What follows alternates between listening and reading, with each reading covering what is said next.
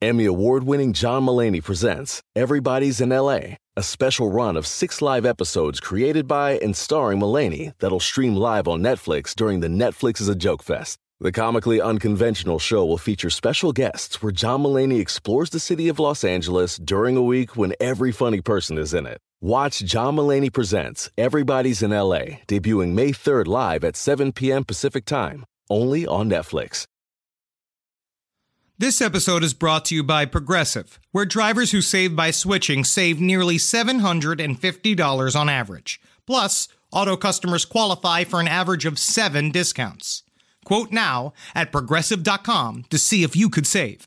Progressive Casualty Insurance Company and Affiliates. National average 12 month savings of $744 by new customers surveyed who saved with Progressive between June 2022 and May of 2023. Potential savings will vary. Discounts not available in all states and situations.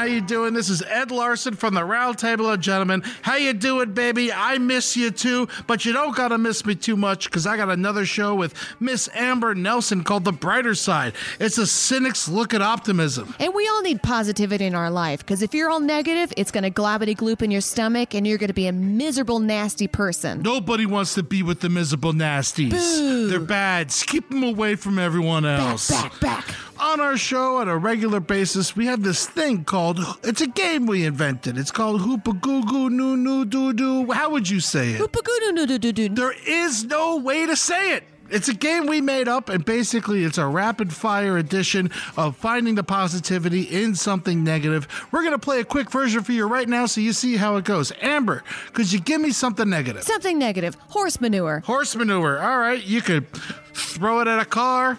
I mean, you shouldn't be throwing horse manure at cars. It's a bad thing to do, but probably fun to watch. Heck yeah, and they got it coming for them, being a car and all. What's your positive of horse manure? um, you can use it to feed plants that make the food. That's right. That's right. Manure makes food. Isn't that great?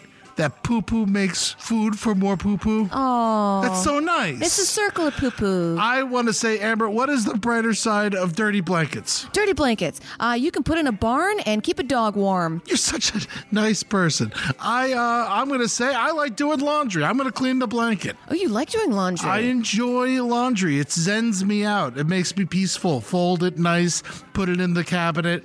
You got a clean blanket for when guests come over or when it gets chilly. What I'm trying to say is listen to the brighter side. It's a cynic's look at optimism, and it's on the last podcast network. and also clean your sheets at least two weeks because you need to sleep in a clean blanket. Be good to yourself, baby. There's no place to escape to. This is the last podcast. On the left. That's when the cannibalism started. What was that? Wow. Honestly, it's been a very tough week. Oh, yeah. Here for LPN, we've been dealing with quite a lot of emotional stuff. Uh huh. Um, quite a bit. Obviously, you've heard, you know, with the recent passing of Bert Luger and what we've been trying to do and staying on topic. You know, we're in the middle of doing this this series about Dr. Mengele, and but there was like a little German proverb that I had read Uh-oh. that kind of that started like giving me enough inspiration to like get my head back in the game and put my nose to the this, grindstone. this is going to honor Kevin Barnett. it was just this little thing, and I, and I was like, something rings true about it. It was uh-huh. this German saying I read that said, "Work sets you free." Oh, is that And right? I was don't like- know. So that's sort of like the Notre Dame, what's above their locker room, where it's like play like a champion today. it's just that statement. I keep saying it back, set back to myself, saying, "You're right.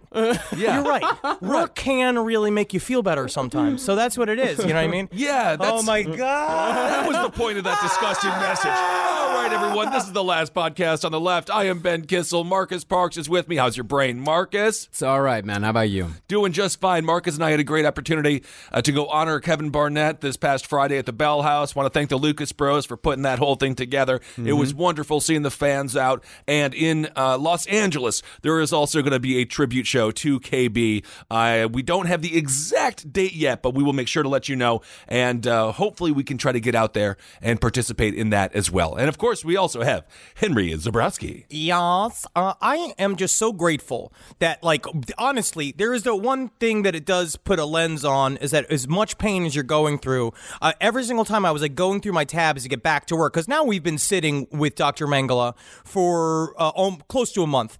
And so there's a point where it's like I have a series of tabs open on my computer. And as I was like going through my day these last couple of days, every once in a while I'd click the tab because I would just open up images of Auschwitz to look at so I could like have more visual references of it. And man, it is worse than a cup of coffee. You know what I mean? Oh, yeah. Like it's just it's just the I don't know what the opposite. I don't know what the soul drenching version of a cup of coffee mm-hmm. is, but it is that. But at least it puts it to a positive perspective. Is that I'm not in Auschwitz right now. if you watch the docs, there's some there's some controversy I have to say over the name. Josef Mengele. I watched one. They called him Mengele, which just sounds like too much fun. Like Mengele sounds like someone who could tap, uh, you know, and would do like fun performances with a cane. I'm Mengele, like a horrible magician. Um, I just don't like that one. But this is the consequences, Kissel, of when you actually research something and you start to see that kind of shit where it's like you're reading about something for hours and you hear experts all have to change the pronunciation just so that they make sure they sound as smart as Right. possible. Mm-hmm. I do believe that's how it is. They'll say Josef Mengele in order for you to like feel like, well, he must really know how to pronounce it. Like he must have really done the reading. Yeah, it's like Mengele sounds like a fun vaudeville performer, and Mengele sounds like a freedom fighter. It's Mengele. It's Mangala. That's it. Mangala sounds the most evil. Mangala is who we're going with today. Absolutely, because of course he is the most evil. So we are on uh, to the crimes of Josef Mengele, and there are many. Uh, episode part two. Now, I think it goes without saying that this is going to be one of our most brutal, gut wrenching episodes ever. Truly the shiniest of gold stars. So, in an attempt to try to lighten it up, even the tiniest bit, after certain particularly horrible bits of information, we're going to be providing did you know facts about 90s sitcom Home Improvement. Okay. See, it's important for you to remember how much lore that is in Home Improvement. Yeah. There is a There's a lot. lot of side quests. There's a lot of with the whole bibliography that goes with Home Improvement is very impressive. Absolutely. The show within the show, Tool Time. I'm sure we'll get some facts on that. and of course, they were representative of the modern American family with the goth kid. Yeah. When the kid turned goth, he was so fun. I will. Oh, I will say also about this episode. I don't know if this is like a crack a beer episode. I don't know if this is a fucking Skittles. I finally got some Skittles from the Dookie Brothers, which I've been talking about quite a bit. Oh, and that- I don't know if it's that kind of shit. I don't know. I don't know if it, if blazing yourself into a stupor is going to help, but I think this is really important to really because we're handling Dr. Mengele like he's a fucking serial killer because he is. Right. So we're now going through the weapons and his crimes as detailed as possible as we would with any other serial killer. Yes, and of course, uh, there's a lot of information on Auschwitz out there. We're not going to do it's a total cover No. of Auschwitz, but we're going to have a lot of information that's new to all of us. Specifically, it was really new to me. Uh, so,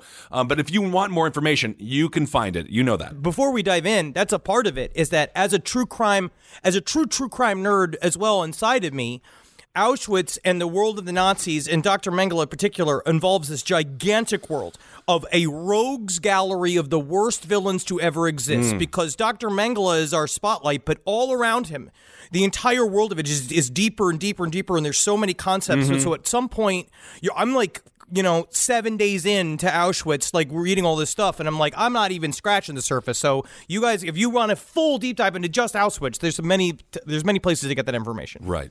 So, without further ado, let's get into the crimes of Dr. Josef Mengele at Auschwitz. Now, one of the most important things to remember in this episode is that the Nazis, by this point, had not only taken over Germany's government and military, but damn near every inch of academia as well, from universities to hospitals. By the time they were finally brought down, the Nazis had established 33 university and research institutions, 18 university professorships, and four research divisions dedicated to quote unquote racial hygiene within the Reich Health Office. Hmm.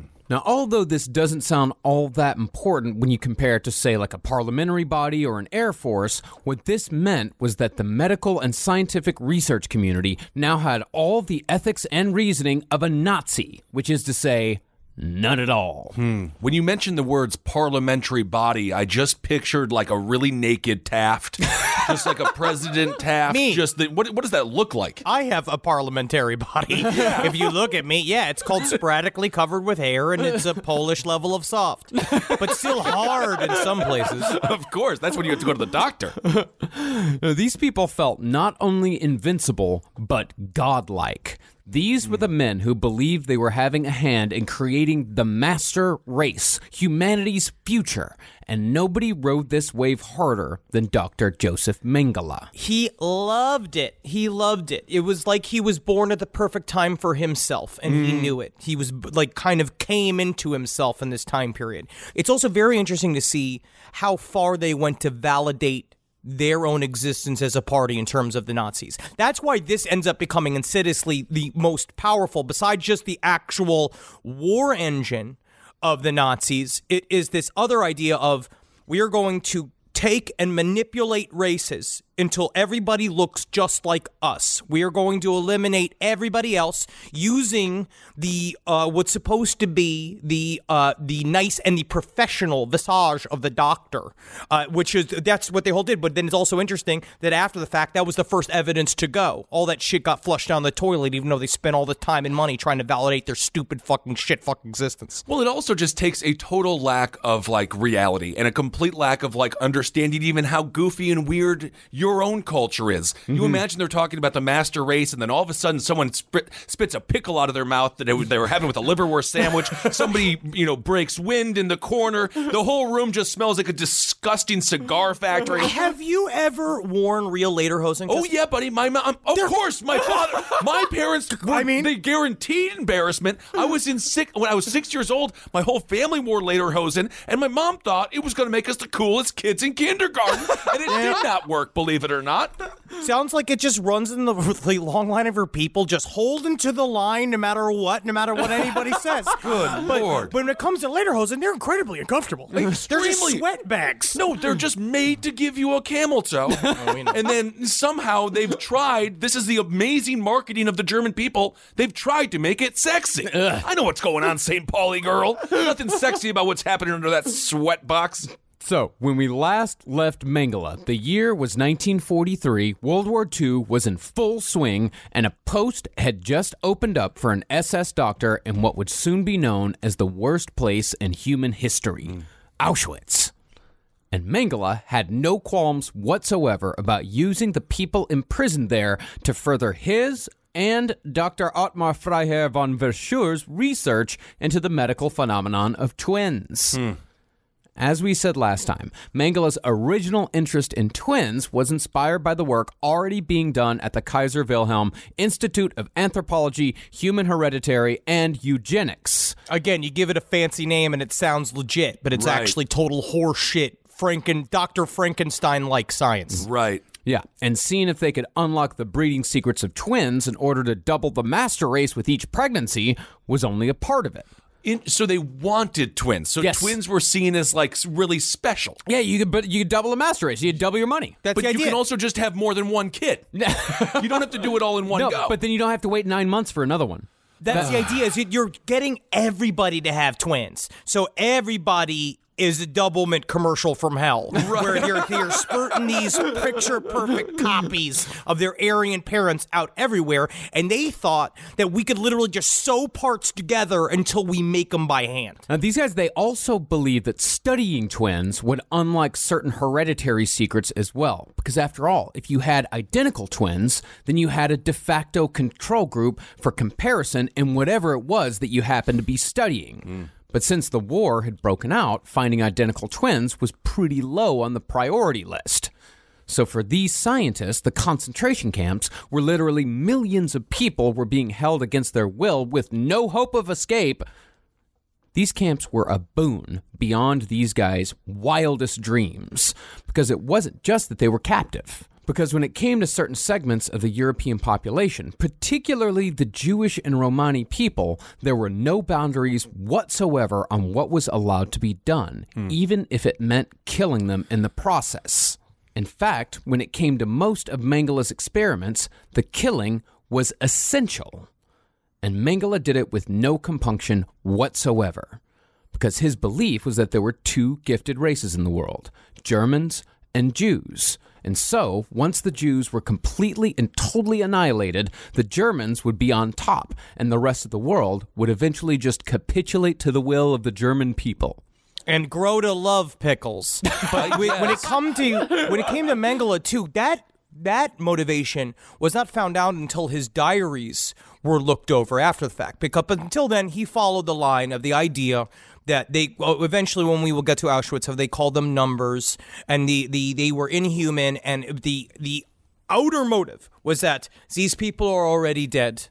So I am doing nothing to dead people. But secretly, he had this side motive saying that he felt that they were equal. And so it was almost like he was punishing them to make sure that they got beaten so that only the Germans would survive. So it comes to this other, like, in the end, if we're looking at him like a serial killer, his missionary style killings in, the, in what would happen later on uh, at the camp are fueled by actually pure black hatred. Oh, absolutely. Uh, That's a really fascinating uh, point, though, that I didn't quite realize how they actually thought of them as um, as true competition to take over the world. Yeah. and that's why uh, this escalated and got so unbelievably aggressive and, and hate filled. Well, the thing is about Mengele is that the destruction of the Jewish race wasn't Mengele's only driving force. For him, this was also a game of ambition, as Mengele wanted nothing more than to be a professor. But in order to do that, you got to have field work and you got to get experience. There is nothing worse than a man failing at his dream. and if you want, like the old adage of like, if you can't do, teach, but he can't teach, so what does he do? I mean, how, like, that is so sad. I mean, look at us on the lowest level possible, what we covered last series with Mark Twitchell. Yeah. Where it's the same thing, where a guy that was no good at being a filmmaker became a serial killer because essentially it was easier. Mengele, we're going to find out too, is that during his time period when he was writing his student papers, they all say his work was like pretty average. okay. Like it like it was okay. Like he did he did his perfunctory shit, but what he w- knew is that he needed to get involved in a hot project. Like he needed to go get involved in the good place version of uh, what the Nazis can put out, right? Like you got to be in that writer's room in order to get Emmys. So he knows that he had to be put himself in the the middle of the heat of the most what they at the time were like the most buzzworthy experiments, so that it would get the attention of the philosophical leaders of the Nazi Party, mainly Himmler. Where it's like all of this shit was to appease him because he knew that if Himmler gave him the tip of the cap, Mengele would be set for shit because he actually was a terrible student. So we have a failed artist in Hitler. We have a failed professor in Mengele. I don't understand how they spun that into being like, we must be superior. it is obvious that you It's are not. obvious. Well, it's obvious how they spun it to we must be superior because every day they woke up knowing that they were a fucking fraud. And instead of Right. spending your life trying to then make your life work in another constructive way, or maybe saying like, "Hey, fuck these Nazis," um, you just kind of like followed suit to whatever worked towards your advantage. Mediocrity ro- rose to the top. Yeah, and Mengele, since he needed to do field work, he chose to do his field work at Auschwitz. Mm. But even just that decision says a lot about Josef Mengele. The naked cruelty and the psychological games that he would play with both the prisoners and his staff of Jewish slave doctors suggests a mind far beyond that of just an ambitious professor. In fact, many times, the victims of Mengele's experiments and the victims of his straight up murders, as there were quite a few of both, these victims were all known to Mengele because the vast majority of Mengele's victims were children. Mm. And Mengele would routinely make friends with them prior to experiments, even going so far as to bring them gifts. He was even beloved amongst some of them for a time. He even had nicknames. They called him Uncle Mengele, Uncle Doctor, and Uncle Peppy. Oh God, and it it was, but it's eerily similar to the actual plot of the day the clown cried, Right. The failed Jerry Lewis Nazi uh, Nazi clown movie. Because I started going to a deep dive of trying to find evidence of more Nazi clowns and if that was that true or not, or or you know clowns during the Holocaust. But this movie sounds fucking brutal. the whole thing is about him like as a clown, and then he uh, volunteers to entertain the children all the way to the ga- to the gas chambers and do all this kind of shit. But technically, That's what Mengele was doing. Yeah, it is really disturbing. And of course, you can watch a little bit, uh, a bit of that Jerry Lewis film. It's on YouTube. It's not. I don't even know. It's not even a full thirty minutes because it looks like they kind of broke it up with a with a uh, with a person sort of hosting it. But yeah, humor at the Holocaust is a very interesting uh, phenomenon that you can do some research on yourself. It's fascinating. Well, these children, no matter how fond they thought that Mengele was of them, they would all eventually see the Mengele that went down in history as one of the most inhuman figures mm. to ever live. So by the time Mengele arrived in Auschwitz in May of 1943, the concentration camp already held 140,000 prisoners. Originally built in 1940 to hold Polish political prisoners, the function changed in April of 1942 when Jewish people began arriving by the thousands. Henry, you are allowed to you are allowed to scream about Polish victimhood at this time. You have you have 30 seconds to scream about how the Polish people were brutally My people are strong, and we are out there serving vengeance to everyone else every day by slowly but in, in slowly but surely introducing Guy Fieri to liverwurst, which I've seen now in several episodes, letting it seep into the rest of society. But also, Auschwitz was built in a fucking no man's land. It was built in a part of Poland that no one would go live in because in the summers it was brutally fucking hot and in the winters it was brutally fucking cold. It was essentially the closest you get to a Polish desert, which is in my mind a Polish desert would be like you show up and you think you're, you're going to see a lot of sand, but actually it's a lot of cakes. But that's the whole fucking That sounds like a fun desert. Mm-hmm. Now, the first thing you got to know about Auschwitz is how mind bogglingly large it really was. It was actually a camp complex comprised of prison blocks, warehouses, workshops, barracks, factories, and quote unquote medical facilities. Mm-hmm. The entire thing was actually split into three sections. There was Konzentrationslager Auschwitz I, or KZ Auschwitz I, as the Germans abbreviated it. That was the main prison camp. 28 prisoner blocks held about 1,200 people in each block, and barracks meant for no more than 700. But in 1942, Auschwitz was expanded twice to accommodate new functions.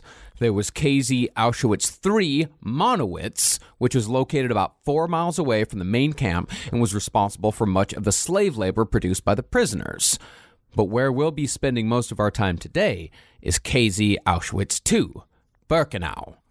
Now, while Monowitz and Auschwitz I certainly held their own special hells, Birkenau was truly the world center of misery and death in a time when misery and death reigned supreme. So you got basically we- we'll, we'll call number one Captain Spaulding's gas station from House of a Thousand Corpses. Number three that'll be the house where the Firefly family lived. Fire, fl- uh, Firefly family lived, and then Doctor Satan is uh, in number two. Pretty much, yeah. I think that it's when we talk about this too, like when we've talked a lot of when we've talked about other heavy hitters in the past and other serial killers in the past, we kind of talk about their locations and how it is how they would build their own worlds to accommodate their crimes to both either hide them or validate them or like we see like inner and outer worlds like where Jerry Brudos where it's like he had his main house but then he had his shed where he did all this mm. shit or like Ed Gein where he had his whole house which was a land of horrors except for the one room that he kept sacred right? Because the idea of like exteriorizing psychology in a way for them to build their own little fantasy worlds imagine it's this is just a government of serial killers built a house of killing and so you go you basically Mengele volunteered to work in hell uh, in order to be on top of hell Right. But achieving such heights of cruelty was not a simple thing. So, in order to make it happen, this entire thing needed an infrastructure. That meant that Auschwitz actually functioned as a small town. It had a grocery store, a cinema, a theater, a swimming pool, and a symphony orchestra. That is crazy. So there were like actors, like community theater actors, like just getting ready for their big performance of the Nutcracker at some oh, point. Oh, yeah, dude. It is so like someone's just you just imagine going to the supermarket, someone's just smelling the cantaloupe, be like, no, is it fresh or not? Who gives a shit? You're in Auschwitz. What are you doing? Get out of here. It, but that was really shocking to me. I didn't realize it was a full functioning town in hell, as as Henry uh, alluded to. Yeah. Yeah, it even had a functioning brothel called The Puff, which was used as a quote unquote reward for non Jewish prisoners who worked hard enough. In fact, The Puff was the first, and I didn't know this, this is uh, insane. The Puff was the first building on the left. Right after you walked through the infamous Arbeit macht frei entrance in Block 24, which personally gave that sign an entirely new, horrible context. Well, they also put the sign up there, and the, the concept of work sets you free was a uh, thing. Was a lie they told, partially believing that saying saying to people, "Well, you'll actually work your sentence off here," um, and then eventually Hoss, that was the uh, in charge of Auschwitz, would say, "Well, it actually was more of a philosophical statement." Right, mm-hmm. aka a lie. Yeah. a lie. The thing was, for prisoners, the puff was just another form of punishment. All the prisoners wanted was more bread, more rest, more water.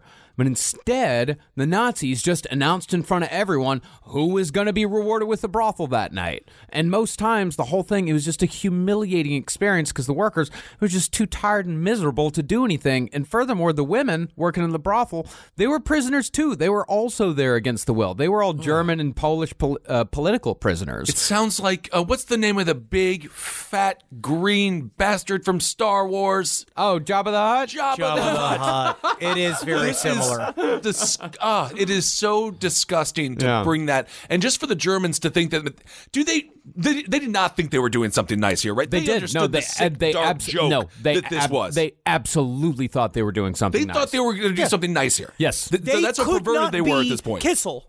I'm sorry about this. You, I mean, uh, you know, this is how it is. They literally could not be more evil if they tried. Yeah. They want. They wanted it all to be. Conversely, the the rewards are also punishments. Every day is reflective on you are in this upside down world where everybody's time is limited. You are an expendable person. We are even doing this for our own little fucking bullshit fantasy world where we are now in charge and we get to the thrill of telling you you're allowed to have sex now. Mm-hmm. Disgusting. There's no point at which the Nazis fail to be the bad guy. They Yeah. always, always succeed. Yeah, I mean to make it even worse, like you'd think, like even okay, maybe, maybe they could commiserate. They're both prisoners. Maybe they could talk to each other. Uh, nope, because there was always an SS officer watching everything in the puff through a peephole to make sure that nobody did anything except the missionary position. Oh my! This is extremely German. Yeah, that's how I will clarify that and classify that.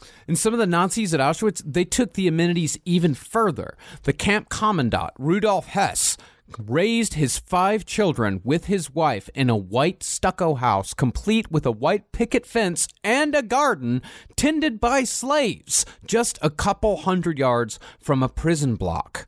Yeah, in the book, uh, Mengele, A Complete Story, talks about how like they would have little pets and lizards, and the family, the kids would go out there and they'd be playing in the yard. Meanwhile, they were with the the uh, the Jewish prisoners that were uh, forced to work for them, and they would like Jewish prisoners would gain. Uh, they had like relations with their children and stuff like that, and then like you'd literally have like Father Hess come out and be like, "No, no, do not get close to the gardener because the gardener will be gone tomorrow," and they would all be like, "Yeah, da- oh, good, daddy." It's fucking awful shit. Right, absolutely disgusting. Yeah. Auschwitz was so big that it had stoplights, traffic regulations, and an SS run traffic court. You could oh get my God. a traffic ticket in Auschwitz and have to go to court for it. Of course, though. I mean, so literally, you.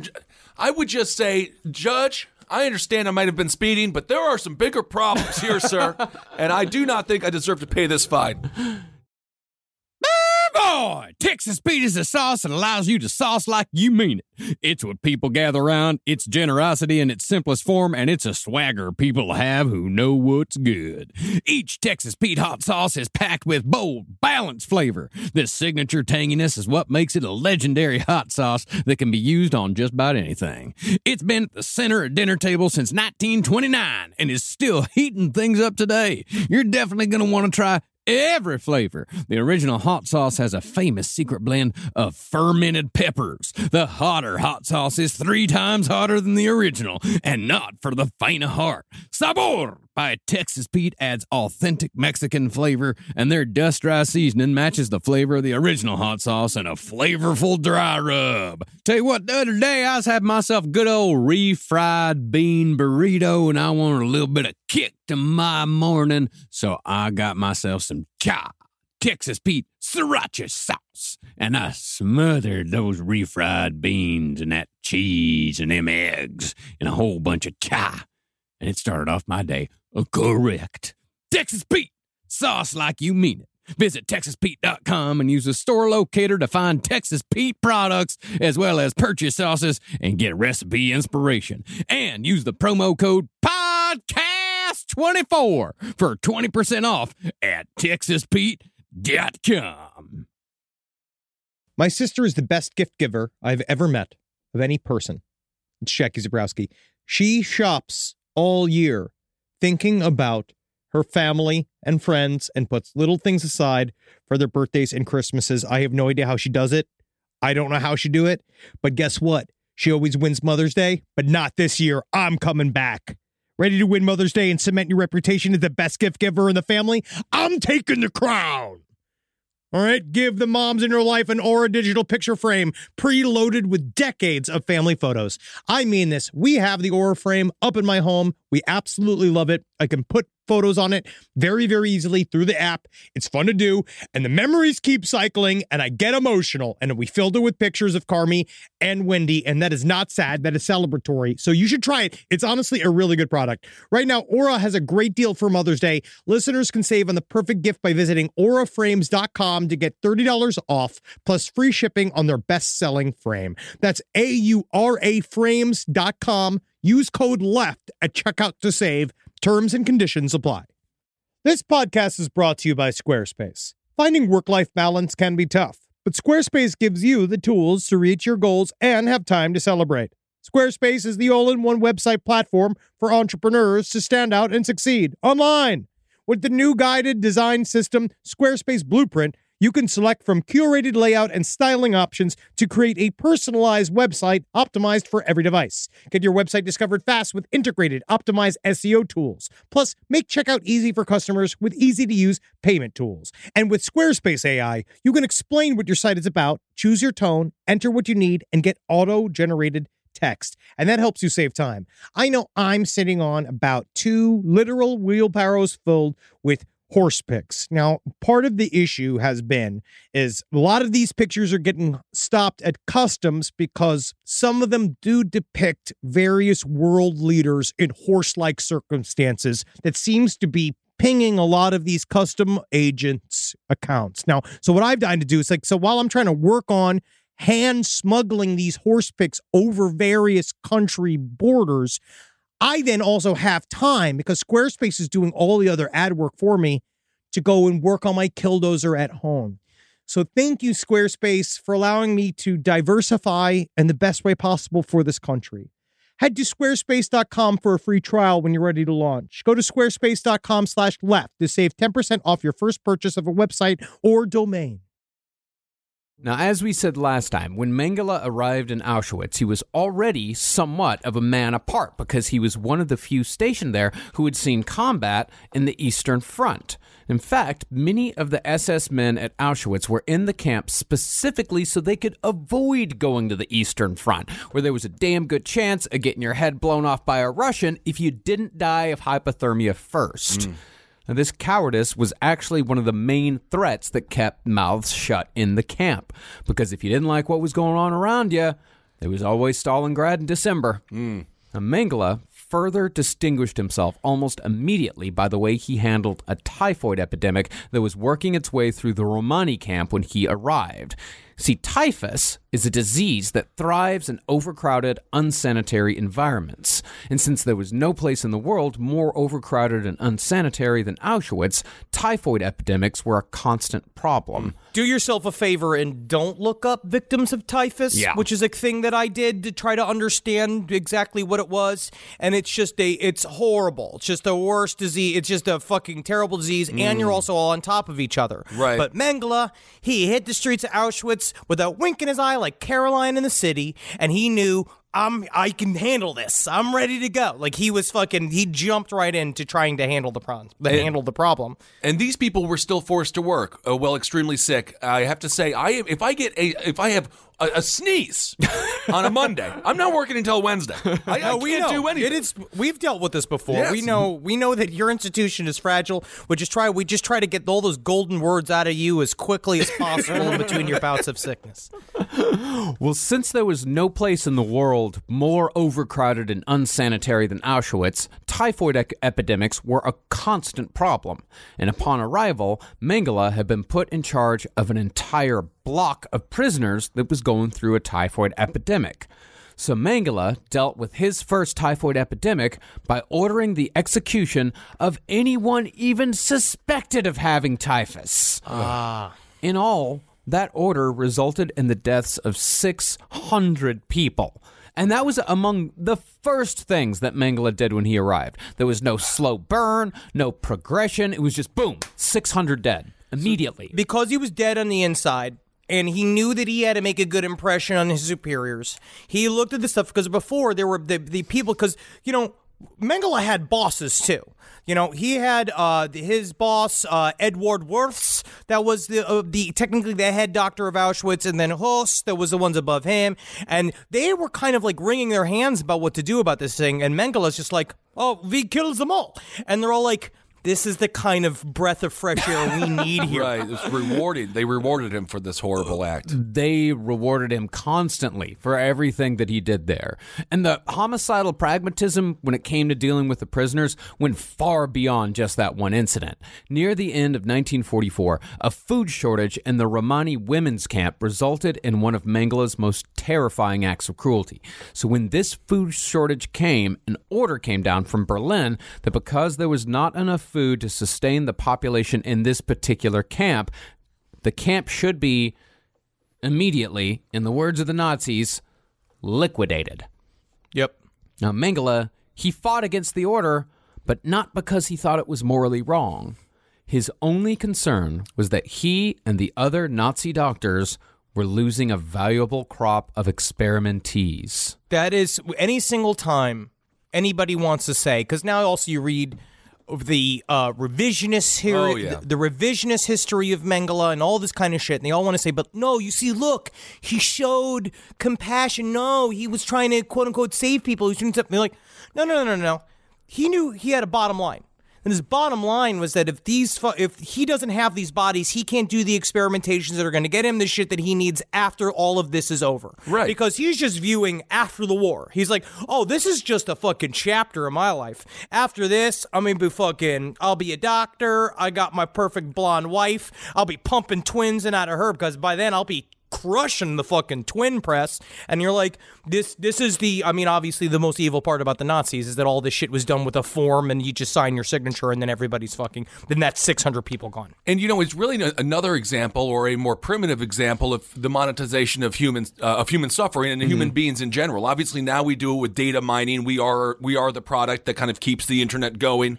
Um, but that is, yeah. So that because I have heard that revisionist history, and when we talk about all of these things like the puff and stuff like that, or the poof, all these things, we're not even coming close to entertaining the idea that this was somehow a joyous situation. No, it's just trying to explain that this is this this is like what they built a whole world so they could do this shit in private. Yeah, and They- I think they that's went fascinating.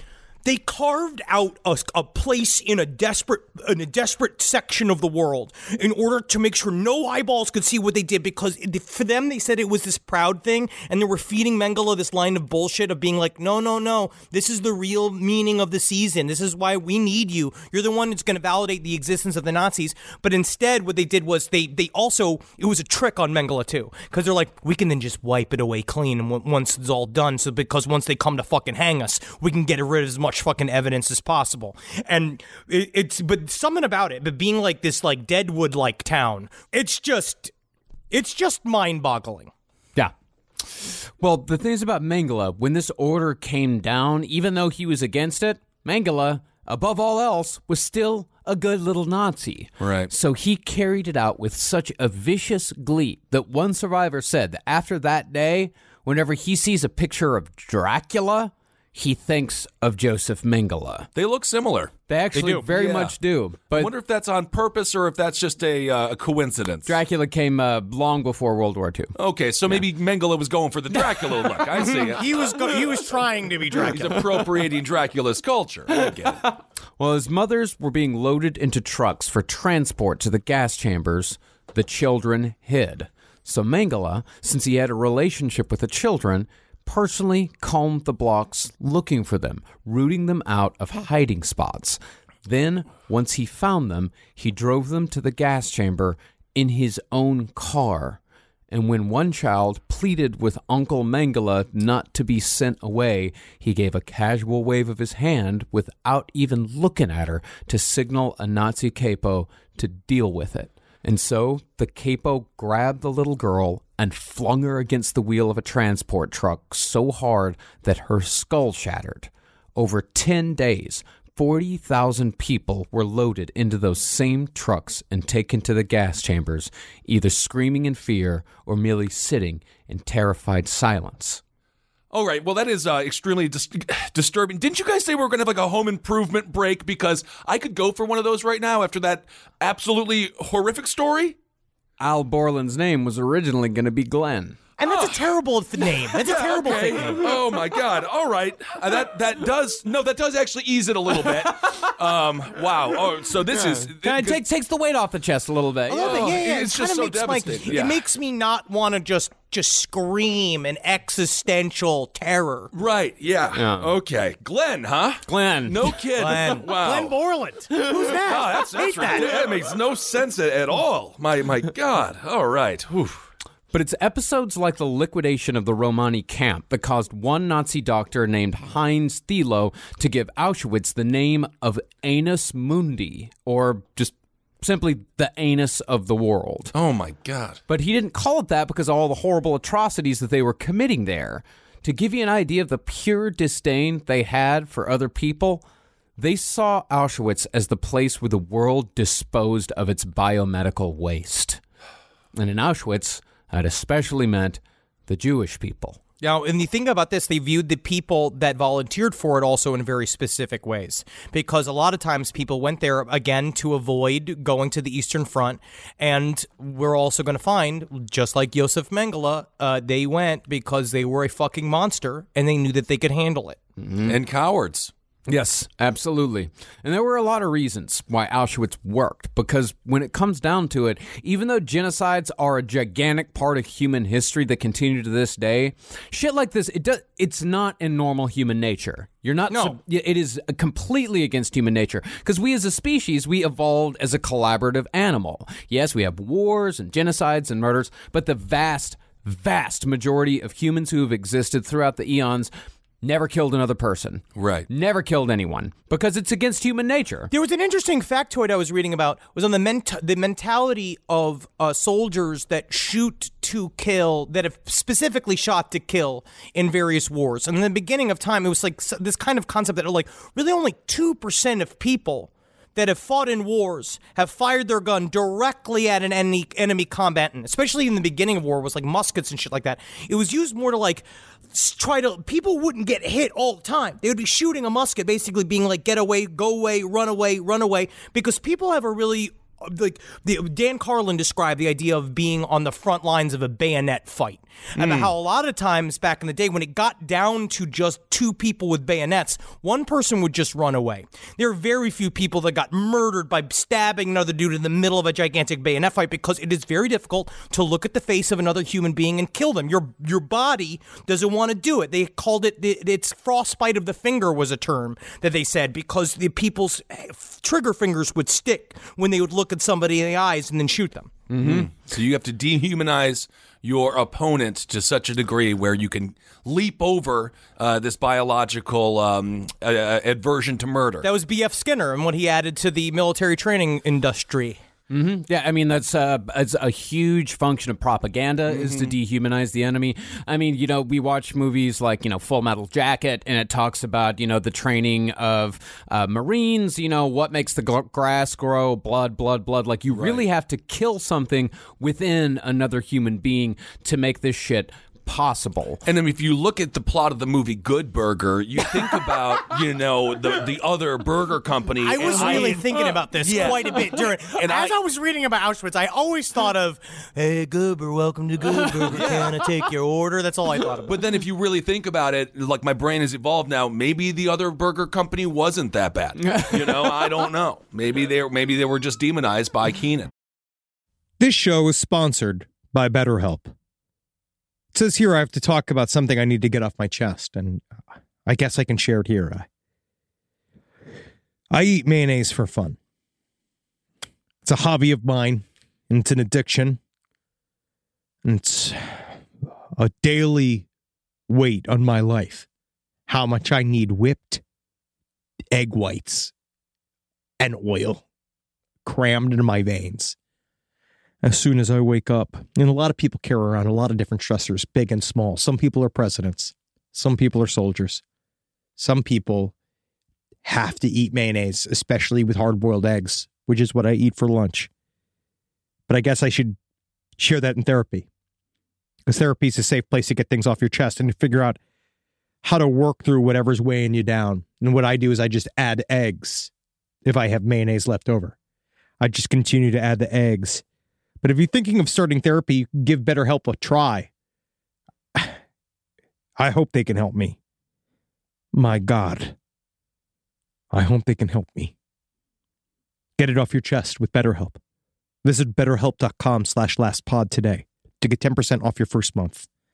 That's BetterHelp, H-E-L-P dot com slash lastpod. No matter what kind of work you do, how you communicate is key. All those emails, reports, and presentations are equally important to the collaboration needed to get things done. Grammarly can help. Grammarly is your AI writing partner to help you communicate more effectively and efficiently so you can make a bigger impact at work. And isn't that what matters most? Better writing means a stronger impact. Grammarly works across 500,000 apps and websites. You can't escape it. Like the ever pervasive octopus of malice that is the NSA. Grammarly is watching your every move, making sure that you're doing it right. Data privacy and security are woven into the foundation of Grammarly, into the very essence of its nature. Grammarly is a secure AI writing partner, and it helps your team make their point and move faster, because that's the key there. Work smarter, not harder. Yes, Grammarly. You know how many times it saves me from writing a long, rambling, one sentence email at four o'clock in the morning to my beloved employees? Makes me sound like someone who doesn't just have a BA in theater. All right. I was taught how to be a tree. I was not taught how to survive as an adult. All right. My job was to cry in front of a weird Southern man who just told me all sorts of weird stuff about my body. I didn't learn how to write. So thank you, Grammarly, because you're making me the boss I gotta be to motivate my team to get out there. And oh man, you don't want to mess with them. Thanks, Grammarly. Make a bigger impact at work with Grammarly. Sign up and download for free. Grammarly.com slash podcast. That's G R A M M A R L Y dot com slash podcast. Easier said, done. Hey, did you know Fast Growing Trees is the biggest online nursery in the U.S. with more than 10,000 different kinds of plants and over 2 million happy customers in the U.S.? They have everything you could possibly want, like fruit trees, palm trees, evergreens, houseplants, and so much more. Whatever you're interested in, they have it for you. Find the perfect fit for your climate and space. That's one of my favorite things about it. Fast Growing Trees makes it easy to order online, and your plants are shipped directly to your door in one to two days. And along with their 30 day Alive and Thrive guarantee, they offer free plant consultation forever. Now, personally, I'm in the middle of re landscaping my yard. I like to do it myself because I called up a landscaper to see how much it cost, and it was absolutely insane. Plus, I love dirt. I love getting my hands in the dirt, and I love planting things myself. And fast growing trees has given me some wonderful plants that I can use. Like I got this uh, Texas sage, it's purple. I've dug up a whole bunch of horrible bushes and shrubs up in front of my window and in front of my house and put some purple Texas sage up there and it's going to thrive and it's going to look real good. And I don't even have to go to a nursery to buy it. It came to my house. Now, this spring, they have the best deals online, up to half off on select plants and other deals. And listeners to our show get an additional 15% off their first purchase when using the code LEFT at checkout. That's an additional 15% off at fastgrowingtrees.com using the code LEFT at checkout. Fastgrowingtrees.com, code LEFT. Offers valid for a limited time. Terms and conditions may apply. Now, we've already talked about the general socialization towards something beyond hatred in German society, but a further socialization had to occur within Auschwitz itself. And chief among the psychology of this place was its isolation. Mm. The camp itself was tucked away in a far flung region of Poland, which essentially cut off everyone from the rest of the world. If you were in Auschwitz, whether you were a prisoner or a Nazi, Auschwitz was the world. And that's a cult like. Yeah, it's very That is, cult-like. that is a cult like. Uh, that is a cult like technique. And I'm not equating these two things, but this is still what we do when it comes to prisons, right? This Yeah. is why you always say, oh, they're getting sent upstate. It's never downtown. Wouldn't you be upset if there was a supermax prison just in Greenpoint? Would think not it's be like important. into it? I think it's important to see what's going on so we don't forget them. When we drove from Phoenix to um, to California, it is so funny. First of all, Phoenix, Arizona is different than California. Yeah. and Taupe, and then you cross the California line, and they're like, grass exists. Yeah, what the hell is very this? But we were driving, and off in the far distance, we or first on the road, we see this this sign that says, "Don't pick up hitchhikers." Uh, you know, there's a prison nearby. I forget what they said. Prisoners are often hitchhiking, whatever. Yeah. And then you look way, way, way off in the distance, and you can see this blip, and you're like, mm-hmm. "That is a." Freaking federal prison, Yeah. and they are so isolated. Oh, yeah. Uh, So you forget about them. You forget about them, and it's of course demoralizing. And obviously, that's not uh, the same thing as Auschwitz, but it's it's a common used technique. No, It's not. Yeah, it's definitely the same type of technique because, like, something like this, something like Auschwitz, it's not going to fly in the middle of Berlin. If you're going home to a family every night and you're walking by people on the street who are just going about their day, Right. it's not going to work at all. But if every single person you see is also involved in the same shit that you're involved in, no matter if they're doing the killing or if they're the ones being killed, then the entire thing gets normalized. Suddenly, mm. that is the world and that is all that matters. It's like if you had a Captain Spaulding's chicken restaurant in LaGuardia Airport.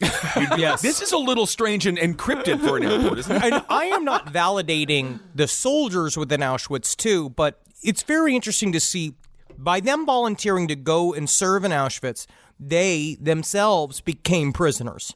They subscribed themselves to the same exact world that the prisoners were in. They were forced to live in it, and little did they know, had shit actually gone down, like if the if the Nazis had won World War II, honestly, and had taken over Europe, they probably all would have been liquidated as well. Yes. Well, I will play the world's smallest accordion for them because the sympathy is hard to drudge up for the I just think no, I just think that they're it's that's it's not about sympathy. It's just this concept of like they're all delusional. It's this whole thing, this concept that like you're gonna get out of clean out of this scenario way. as well. You're fucked. Mm-hmm. Well, the thing about the, all of this as well is that it was all approached in just the coldest way possible. I mean, one survivor said that the disturbing thing was that this was not something passionate or irrational. He said that there was nothing emotional about Auschwitz. And I don't know why that got me more than anything. Right. Is that it's just it's just cold. What's the hopelessness of the idea of looking at somebody and you think that you can plead with them and connect to them on their humanity, but they look at you over a bit like a clipboard, like you're a, a nobody. It mm-hmm. is very disheartening. I mean, it's a government facility. Yeah. You know, it's the a billion times worse than a DMV experience. And you just imagine feeling like trash when you go there. And mm-hmm. now you have this situation. But maybe the biggest thing that kept Auschwitz going was pure perpetual motion. See, as far as the mass murder went, once they started killing people, it became necessary to keep killing in order to justify the killing that came before. Because if you stop for even a minute, then it might enter your brain that what you've been doing is kind of fucked up and completely wrong. So for many of them, the thought was that Auschwitz wasn't something you can change. It's just something that you might as well go along with because that's the way the world is. Hmm. One person even compared it to systems of government. Like, you know, you may say, okay, there's some things wrong with democracy, but it's still the best system we've got. He looked at Nazism that way because they thought that Nazism, even with Auschwitz, was the best of all possible worlds. Right. conformity at its most devious and fucked up because you built up a new social hierarchy when you go to Auschwitz. There was a very interesting essay I was reading. I can't remember the name of it. I was sending it to sent it to Marcus, but a part of it's talking about how basically everybody shows up into this new social structure.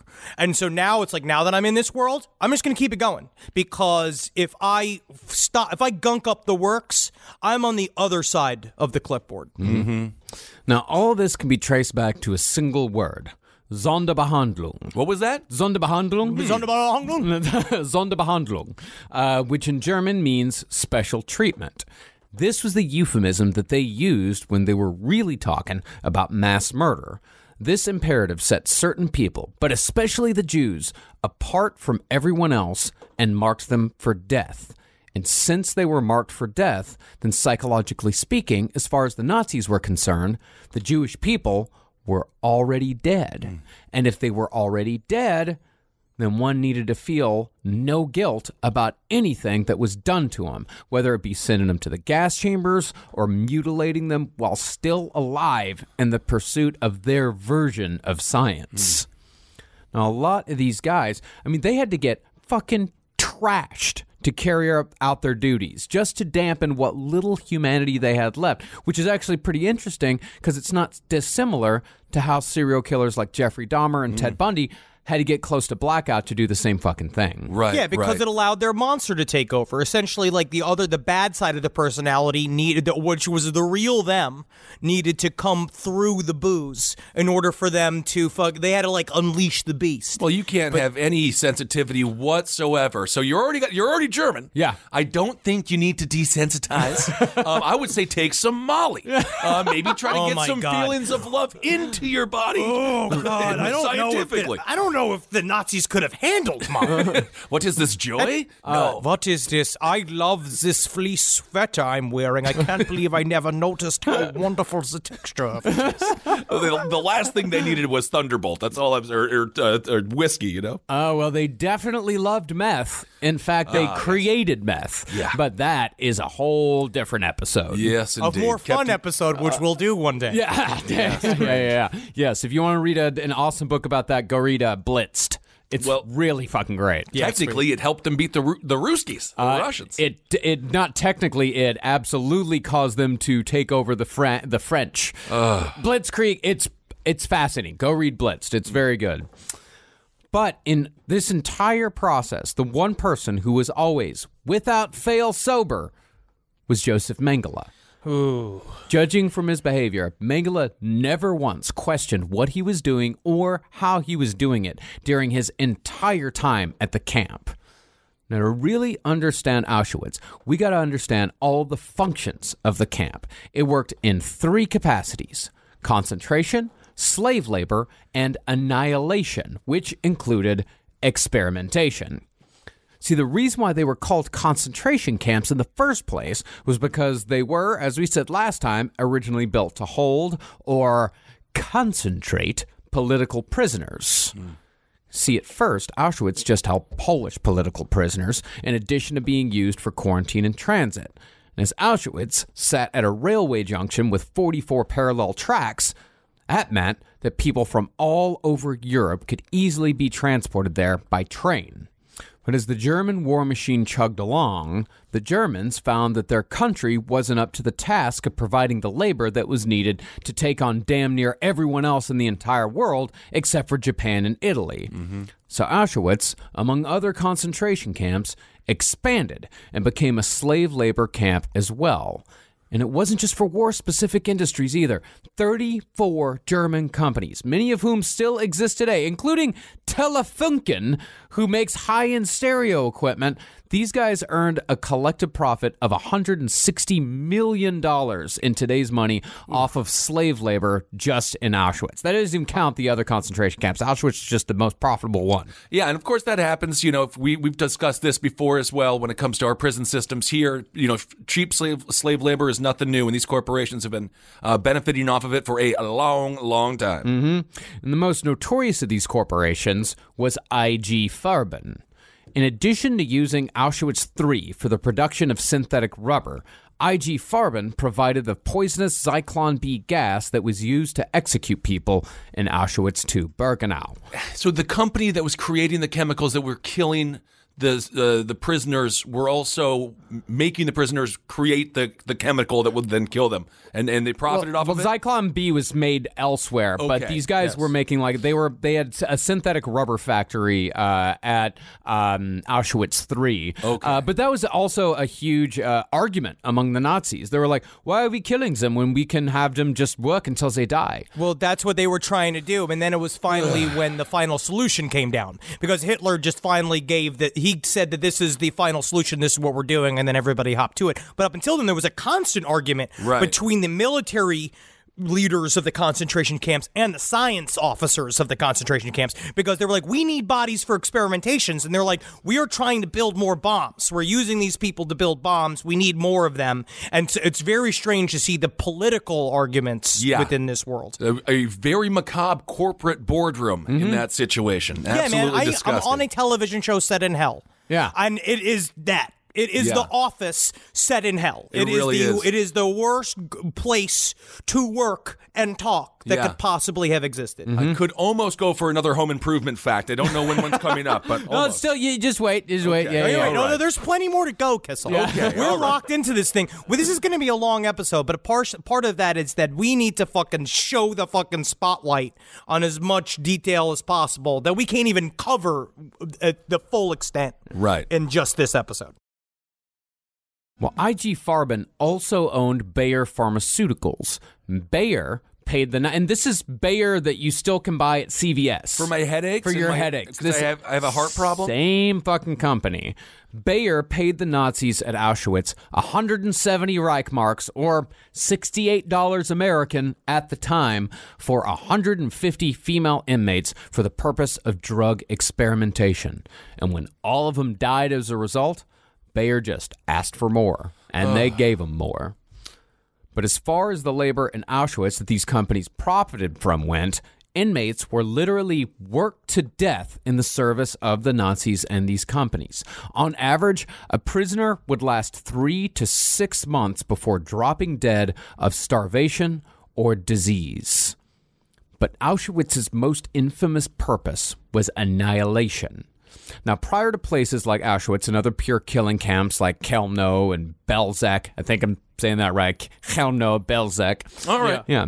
The answer to Hitler's Jewish question were mobile SS death squads called the Einsatzgruppen. The Einsatzgruppen were solely tasked with the cold blooded killing of civilians. These guys traveled in the wake of the main German force that was making its way east towards Russia. These guys were the closest thing that history has gotten to unleashing a roving band of serial killers into the world. These are among the most terrifying people that have ever existed. And like I imagine, the mix of people that volunteer for the heavy service in any sort of military forces, it is a combo of those two, right? It's people that kind of ended up in this fucking group uh, against their will, and it's also surrounded by total mean fucking bastards that can't wait to be bullies to everybody that they meet. They actually weren't a part of the regular army. They were kind Oh of like they, private contractors, kind of. No, they were still a part of the German government, but they weren't a part of the regular army. They would Hmm. get support from the regular army, but they were a different part of it altogether. Uh, and in fact, sometimes like they they treated them almost like uh, wild dogs, uh, where Oh if someone was getting too much into it, uh, these death squads, if someone was getting too much into it, they'd pull them back. Like they pull them back and say, like, "Okay, you need to cool off. You need to where you need to go back here for a little while." How Hey, bad though, do you? good hustle though. Good hustle, and slap him on the butt like it's fucking the NFL. Yeah, how bad do you have to get? Just imagine how bad you would have to get for a German officer to tell you to cool it. Yeah. During World War II. Yeah. That is that is disgusting to think about. Yeah, these guys they traveled in seven battalions of about 500 men each. They murdered an estimated 65,000 people in Poland in 1939 alone. They killed Polish leadership, they killed clergy, they t- killed teachers, and especially they killed Jews. This was expanded in 1941 with the invasion of Russia when the leader of the Einsatzgruppen gave the order for all male Jews between the age of 15 and 45 to be shot immediately on sight, in addition to any Romani they might find. Hmm. By August of that year, the order was expanded further to include the entire population. So now you had, imagine this, seven groups of 500 serial killers searching for a very specific type of victim and having the full power of a government and an army behind them to accomplish this task. I mean, honestly, and they were they were rewarded for what they did, but also kind of kept at arm's length, right? Because again, they're doing the dirty work. Mm-hmm. So we're not going to include them with the main pack because then that would sully the righteous power of the Nazis after they won the war. And of course, you start with 15 to 45 year old men because those are the people that are most likely to have the ability to fight back Yeah. and defend themselves and defend their people. Get used to I it. I mean, get, yeah, exactly. So, I mean, it's just so unbelievably planned out.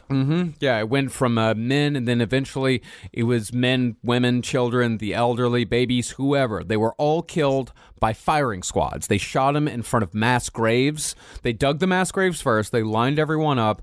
And then they just shot them, you know, 100, 200 at a time. And then all the bodies would just fall backwards into the hole. And they just did it over and over again. In September, a mass execution of this kind lasted for two days straight outside of Kiev in Ukraine at a place called Babi Yar. Here, 33,771 Jews were made to lie on the bodies of the ones that came before and were shot one by one in the head. Two days straight, never stopping. Mm. Almost 34,000 people. And some of these people actually survived the initial shot and spent days conscious and dying under a mountain of corpses. And by the end of October, the Einsatzgruppen, just that one, just that one battalion who'd committed that massacre, they claimed a further 70,000 Jewish lives in just three months. Jesus. This is honestly, once again, I'm getting close to a home improvement fact here. This is getting uh, pretty brutal. Colleges and universities in Michigan would send Tim Allen sweaters and t shirts to wear during tapings of Home Improvement. Oh, hold on a second. And, and, and he did. okay, so that's how why he was always wearing them. So Tim Allen's That's an interesting fact. Tim Allen's sweaters were sent from from universities. Some universities and schools all over Michigan. really all over Michigan. all over Michigan. dude. Wow. And I'm still kind of haunted by Glenn Borland. Yeah, We're gonna have a main character in a show called Glenn Borland. Weird, yeah. Wow, and then all the sweaters there from he loved Michigan. He loved he's Michigan. a Michigan guy. He's a Ma- so. Uh, naturally, it's good he's promoting the uh, the education system there in the great state of, uh, of Michigan. Check out uh, check out Lake Superior. Um, it's got uh, kind of fun if you like if you like water. And it almost deserves a name. It's a nice lake. Yeah, yeah.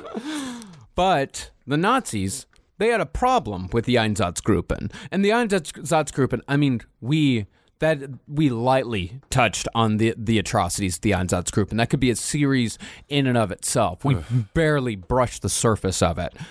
But the problem that the Nazis had was that these mass executions they were just too darn stressful on all these Nazis. Oh, I was that about the to say problem? that. It does sound really stressful. Yeah, uh, that's that's the big issue here. The stress on the Nazis. Well, they were becoming. You know becoming what it is, op- and because my the thing about the Nazis, the my, my biggest, I think that their biggest crime, hypocrisy. yeah. yeah, Yeah, I mean, they were becoming alcoholics. They were losing their minds, uh, or just plain shooting themselves in the fucking head because they couldn't live with what they were doing. I mean, Right. the Einsatz, the Einsatzkommandos had an ex- had the highest rate of suicide of anyone.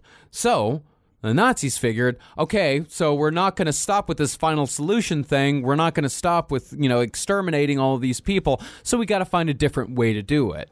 So starting in late 1941, the Nazis took Action T4, which we talked about last episode with the mental patients and you know all of the people that were considered undesirable to mm-hmm. the Nazis. They took all that infrastructure and they moved it to the concentration camps where they were already holding political prisoners and therefore the final solution was put into action. because and they did it solely because the hard way was too hard. Yeah. So they wanted to find a way to make it more uh, industrialized. They wanted to make it more like a big factory so we can do them in bunches so we don't have to think about them, which is then ironic because then it took all the way, it actually, then Josef Mengele took that whole scenario and went again and made it personal. Where in a world of faceless mass extermination, Mengele really was a true serial killer, getting actually close to the mayhem that he was doing. But the problem was that if you were just killing them, then you'd end up with the same problems that you had with the Einsatzkommandos because Mengele was a singular character. I mean, he was very, very much uh, in a league of his own. So the Nazis found a way to medicalize the killing process in the camps, and the experiments of Josef Mengele were a part of that medicalization. So when a person arrived at Auschwitz on a train car packed with other prisoners, they were led out onto what was known as the selection ramp. This was the place the SS doctors would decide who would die in the work camps, who would die immediately, and who would be chosen for experimentation. Now, really, anyone could have done these selections when it came to picking those who could work and those who couldn't. Anyone could do that. Right. But if you had doctors in charge of the whole thing, then it gave the process a medical legitimacy. That's what hmm. Mengele said he was an expert on. He was part of the people that kind of sued for us doctors should be doing the selections because because I can tell races by facial structure. Like he had this like thing they, they were doing this ancient medicine where he said that he could pick out what he needed properly by hmm. like their ear shape, all this kind of stuff that makes no real sense now. Of but at the time was like actual hard science. In a world of batshit madness, the craziest batshit person come, comes out on top. Yeah, and and really like I mean the the whole thing was uh it was a psychological process for the Nazis as well because these guys they practiced like this kind of weird twisted bedside manner. They treated the new arrivals, they treated them with this false respect, this kindness like, "Oh, hello ma'am, how are you? Are are you feeling okay? Did you have a nice trip? Yes, please come with me." This was partly to keep the transports calm, but it also helped the Nazis to lie to themselves. That, Right. That helped them to say that this whole thing was just a medical procedure. We're doing it to the entire world. This is the festering appendix Right. that must be removed. Uh, It's like what we were talking about the last time about how why serial killers have wives and families and shit like that. Where it's like, oh, part of it is this part of an internal game? Is this the game that we're playing in terms of making it extra evil, or is it the creating of a side personality, being like, see, there's no way I could do all these crimes. I'm a normal guy. I do all this Right. normal shit. But but when the night comes, when the when the shadow self takes over. Then they- you're free to do your crimes, and for Mengele, that was in his office. This is uh, so. This is how the Germans were able to to say that this is not something inhumane. This is something medical. Yes, this is something medical. That's and they did it from the very beginning. They had to start the entire process with this is something that is medical. And the doctor, who was almost always in the middle of it all, was who else but Josef Mengele. With graceful, quick movements, sometimes while whistling an operatic melody, Mengele, Mengele would send people either to work or to the trucks. Mengele was only one of two SS doctors who could work the selections completely sober. The other was a particularly virulent anti Semite named Dr. Fritz Klein, who was said to have developed his hatred of the Jews after a Jewish dude seduced his fiancee in college. Man, oh my god! oh, of man. course, of course, it all stems from a cock block. Yeah. Yeah, it's a fucking Good yeah, it's a stupid cucked nerd in college to take his rage out on everybody else. Unbelievable. so strong was his hatred that he was overheard once to have said to actually like the smell of the crematoriums. But I will say that was a you know when Mengele showed up the first he was like oh what is a terrible smell. Oh gosh, I have to get used to that. But he did it like that where he's just like you just get used to it when you start hanging out in it. And he was so vain he would dress up and the one thing that everyone said that was that would stick out on their mind about Mengele when he would show up on the line was that he was incredibly clean. That in Auschwitz, it was incredibly difficult to be clean. It was uh, dusty roads, muck, literal shit ravines where people are emptying out the latrines onto the street. I mean, blood from the various, I mean, literally mass shootings and also from the surgeries he was doing. But also, it's under constant construction.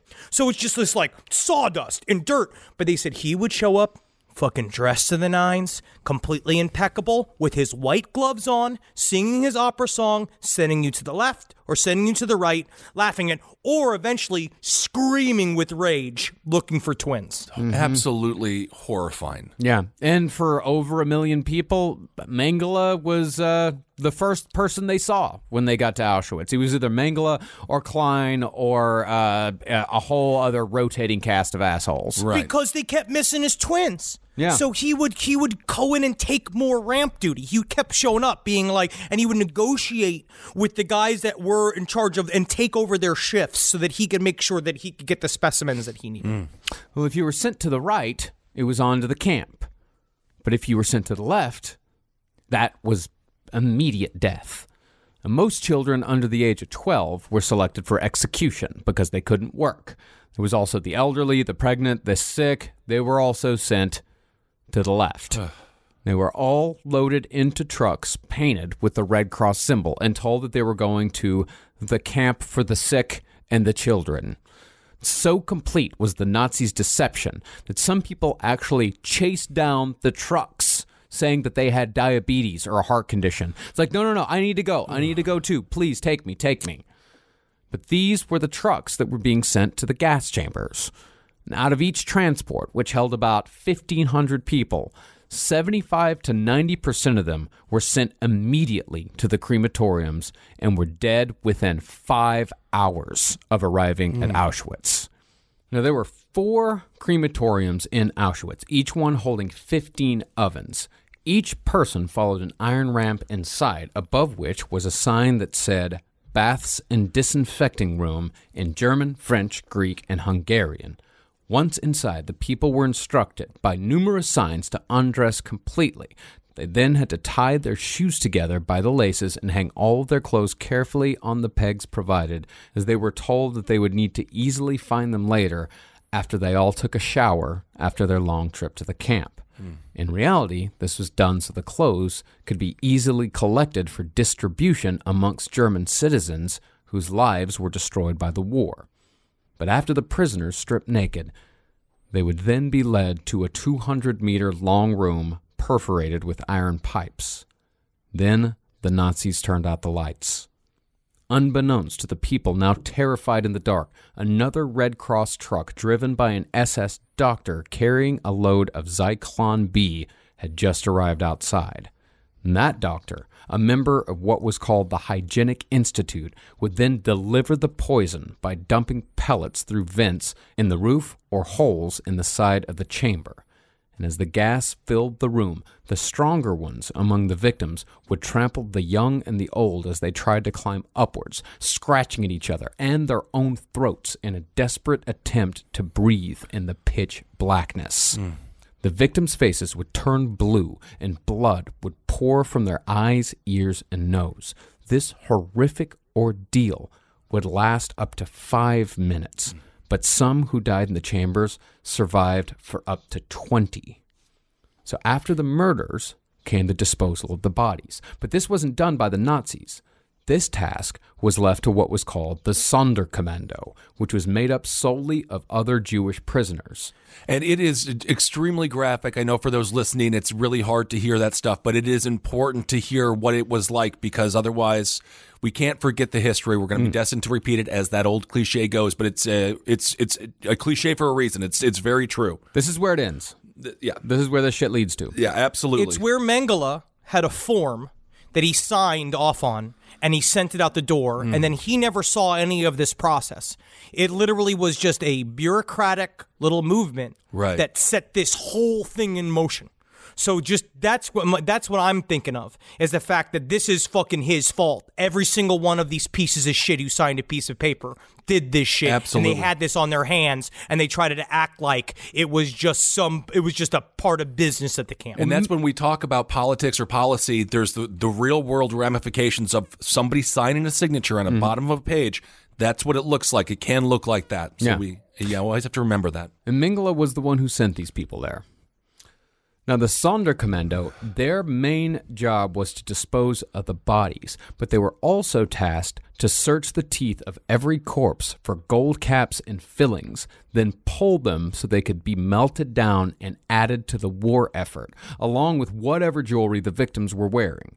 Then the corpses were jagged 25 at a time to the incineration room. Once there, the ovens would be opened bodies would be thrown in three at a time, every 10 minutes, into a furnace that was heated to incandescence. Once a week, the ashes would be taken out, pulverized, and loaded into trucks, where they would then be taken to the river Wisla and thrown from the banks to be washed away. Hmm. Eventually, though, the crematoria weren't enough to handle all the bodies that needed to be burned. Because as one person said, and I think it was uh, Science and the Swastika, killing people is easy. Getting rid of bodies is difficult. So the bodies, they just started throwing them into flaming trenches, and they used human body fat as an accelerant because it was cheaper and more effective than benzene. I wonder what else there is to learn about home improvement. Yeah, I could kind of go like- for a, a tool time break else? if, if possible. Because remember, we already learned that it's uh, Glenn Borland, possibly. Which is- oh, and it's crazy. Tim Allen, we've also learned, uh, and again, ladies and gentlemen, we're doing this so we can all live um, and not em- emotionally cry in this podcast. And Tim Allen, Allen, we also learned he had his sweaters sent from universities in Michigan. So, okay. In one episode of Home Improvement, it said that Tim Taylor is three years older than his wife Jill. Oh, okay. Okay, yeah. But in real life, Patricia Richardson is two years older than Tim Allen. Get the f- I think he should apologize. I think that Tim Allen should apologize for this kind of lying. This is what I'm going to be lied to. I'm a home improvement fucking junkie. I'm a I'm a, Wow. we call ourselves improvies. I'm a oh. member of the improvies and I don't know this kind of shit. Really, I'm a tool timer. A show within the show. Interesting. So Tim Allen, younger in real life. He should apologize. He yeah, younger in real life, and you know, Pat- uh, uh, uh, the the wife Patricia Richardson. Richardson. She didn't like the one dimensional role that she played on that show. Yeah, she- she wanted what, more and of she's- a dimension. She's complicit in these lies. Well- and I think she should also be forced to be punished and to apologize to her audience. Oh my goodness! Wow, Th- in, what a, we're learning a lot of different things today. Okay. Now, earlier I said that most children were sent to the left, but there were a select few that were saved. See, when each transport came in, one word could be heard above all others, echoing through these train cars Zwillinge, Zwillinge. In German, Zwillinge meant twins. And that right there was the main reason why Josef Mengele was present at most of the arrivals. It wasn't really because he enjoyed it, he just didn't trust anyone else to make sure all the twins were collected. Mengele was the only one who would show up to selections even when it wasn't his turn, just to make sure that no twins slipped through his fingers. this Dwight Schrute motherfucker out there just being a nerd about it. Like that's the thing Yeah. too, just being that kind of officious fucking nerd too. Because not on top of all the shit, it's literally being like, you don't know how to do your job correctly. So it's like it's all the layers Right. of being a fucking shithead.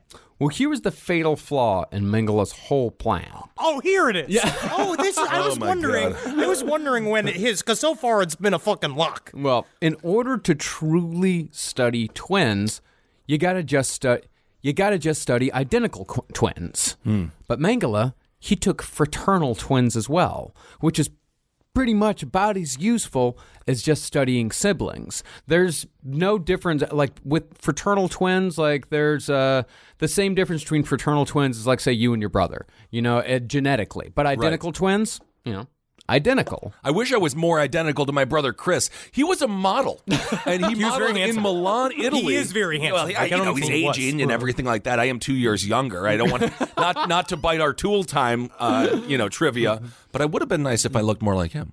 Well, because of this, all of Mengele's work was completely, utterly, and totally useless. Oh, that's the saddest thing. About, no, that's not the saddest thing about all this. But it's the most infuriating thing about all Yeah, this. I mean, it's as one observer said, you know, a scientist who was speaking on one of these documentaries. He said, when you lose all moral inhibitions, you stop caring about the rational details. It's- and therefore, it's all in vain. So literally, Jeffrey Dahmer is is just as much of a scientist in trying to create a zombie Yeah, kinda, as, as, sorta. as Mengele. Yeah. Because all, all of it's shit. You can really only compare them as if jo- if Jeffrey Dahmer would have gotten a promotion for his work, and if Right. he had shown it to an actual boss that said, "Jeff, I gotta say." This is pretty great. Yeah, you're because nailing this it. happened a couple of times too. Because that's what Mengele did. Mengele did this because these were the hot projects. The idea of being able to physically manipulate any human population to make them look like the Aryan race. That Hmm. was what his job was. He was the worst version of the show botched. That's what he that was his goal. But on the other hand, since he also took fraternal twins, a lot more kids survived Auschwitz than if he didn't do that. Because some pairs of brothers and sisters who just looked alike and were close in age, they were able to pass. And so, therefore, they were saved. Okay. But that's also what Mengele used as an excuse afterwards to his fucking son, where Yeah. he's just being like, "But no, I mean, how many people v- would have gone to the crematorium if I wasn't doing my experiments?" Just being like, "Yeah, buddy. Yeah. Yeah, good. Oh yeah." And he also This is what we're tried to, and he also tried to soften a little bit. He's like, you know, sometimes I send people to, to the work camps that should have gone to the crematorium, but I just send them to the work camps because that's just the kind of guy I am. It's disgusting. Someone give him the Meryl Streep Award of the best person in the world. I don't know what that award is. I don't know what it is. My God. But twins weren't the only ones given preferential treatment here. There was one other thing that Auschwitz, and specifically the experimental part of the camp, needed. That was doctors. And those doctors, these Jewish doctors, ended up as the personal slaves of Mengele and other doctors in the SS. The most well known of these doctors forced to work for the Nazis at Auschwitz was Miklos Nyiszli, a Jewish pathologist who arrived in Auschwitz with his wife and daughter in June of 1944. Upon his arrival, Miklos heard Mengele shouting for doctors, so he and 50 others stepped forward. Mengele then asked who had studied at a German university and was familiar with forensic pathology. Miklos was then the only one to step forward. And after a short interview as to where he studied and who his professors were, Miklos was taken to a camp office a few hundred yards away and registered as a doctor. Now, Miklos thought that he was going to be sent to some German city as a replacement for a doctor who'd been drafted. But what he was actually about to become was Mengele's own personal pathologist. what that meant was that Miklos was going to have to dissect hundreds of corpses post experimentation under the direction of Dr. Mengele. And this is one of those areas where we get into some revisionist history, as Henry has alluded to before. You can go down in a YouTube hole, and then they can say, "Well, look, there were Jewish doctors. Um, there were people like Mengele. He, he was he was his servants were all Jewish, and there's some interviews with them. These people are just as much victims as anybody else. Yeah. Oh, and yes. uh, what what would you do in that situation? Because there's a lot of people in the comment section of these videos being like, "I would never, I would never, and Oh, whatever yeah. it is." No, you have no clue. You have no clue what he these was people there are with dealing his with. wife and his daughter. Right. Mhm. He was there with his family, and he they got passed, and a part of it got a little bit to do with the fact that he volunteered for this work. And also, if somebody's going to be doing it, at least it's me because I know what I'm doing, and at least I know these people, and it's it's just a fucked up. It's a lot easier Scenario to be in. It's it's very easy to think you would be some massive hero um, when you're far removed. Yeah, completely and totally removed. But before he even got to that position, Miklos had to have an audition. This shit, dude. He said that he was brought to what he called a primitive shed like dissection theater. Once inside, he was brought two corpses, which both had their chests marked with the letters Z and S, stood for zur Sektion. One of those men had hanged himself, the other one had been electrocuted, God knows how. But as Miklos sat there with these two bodies, in came Mengele, two senior SS officers, and the other Jewish prisoner doctors. It's just like it's such a scene from a fucking horror movie. is, You're man. there with literally Dr. Mengele, one of the worst human beings to ever exist, two of the his fucking imp like evil cohorts, and now you got to you better be an expert surgeon. Oh my God, this is Yeah, Miklos opened up the skull, the thorax, the abdomen of one of the dead. He extracted the organs, he noted the abnormalities, and uh, answered questions posed by Mengele and the others. Mengele would just ask him questions in the middle of it, and he just had to perform. Uh, and so three days later, Mengele took Miklos to crematorium number one, or Miklos joined the ranks of the Sonderkommando to assist in the disposal of the bodies in the crematoriums, in addition to his work as Mengele's pathologist. Mm. I do feel like there's almost a psychological game in these choices as well, because the the prisoners that were chosen to be prison doctors, and also the Sonderkommandos, were treated better. They were given more rations. They were given visitation rights to go to the other parts of the camp. They were given all of these things, and a part of it was, I believe.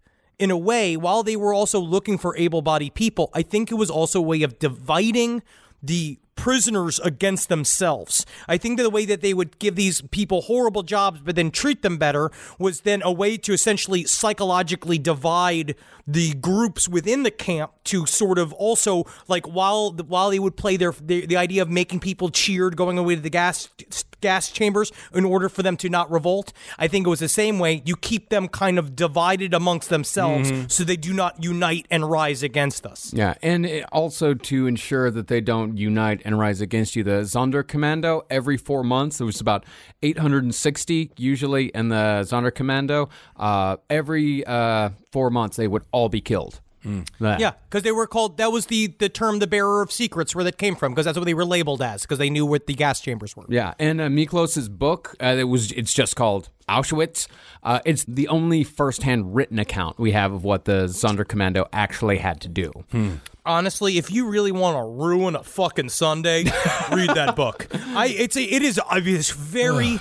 It is important, Yes. and it is Yeah. uh, you you. It's important to read, but all of this shit, each one's a different punch to the fucking gut. Each one of these things, you look and you, the the duress that these people were under is unimaginable. Now, the doctors of Auschwitz, including Mengele, they were kind of of a, I don't know, a different breed from the rank and file. Uh, by accounts, the doctors, most of them were gentlemen. These kind of guys just sort of came and went. They supervised actions, they smiled. Sometimes they would tell jokes, uh, but they said that they were never unhappy, at least outside of the selections. When they were just selections were awful. Everyone hated everyone except for Mengele and Klein hated selections. Right. But otherwise, it's just a job, just kind of going about their day, smiling, laughing, joking. Uh, but the thing was, that was part of Auschwitz's allure. It was great for your career in the sense of being a Nazi. Yes, but only in the sense. Oh, yeah. In the sense of being a Nazi, because duty done well Auschwitz got you a pretty big feather in your hat, mostly because, you know, it showed loyalty and it showed a willingness to do anything. Right. But in terms of actual useful medical experience, Auschwitz offered absolutely nothing. Have you ever? If you ever look at the Hooker album, Hooker? the it's the Hooker. It's with the O with the umlaut on top of it. I don't know how to pronounce. it. I think it's Hooker.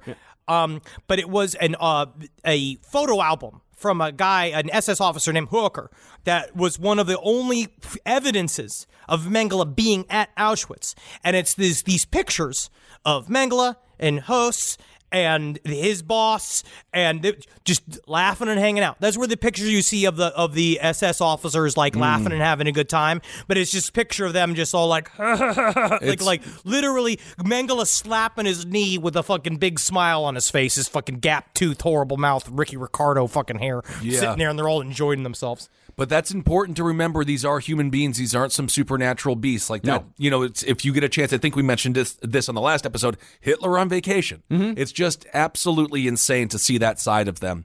In the midst of all of this blood and horror and, and disgusting situation. Yeah, uh, I mean, and, and these guys, you know, if they just wanted to be Nazis, and Auschwitz was great. If they wanted to be a doctor, they had absolutely no. I mean, Auschwitz offered nothing because the research held no value at all, and a lot of times they just they saved lives just so they could kill the person later in a different way.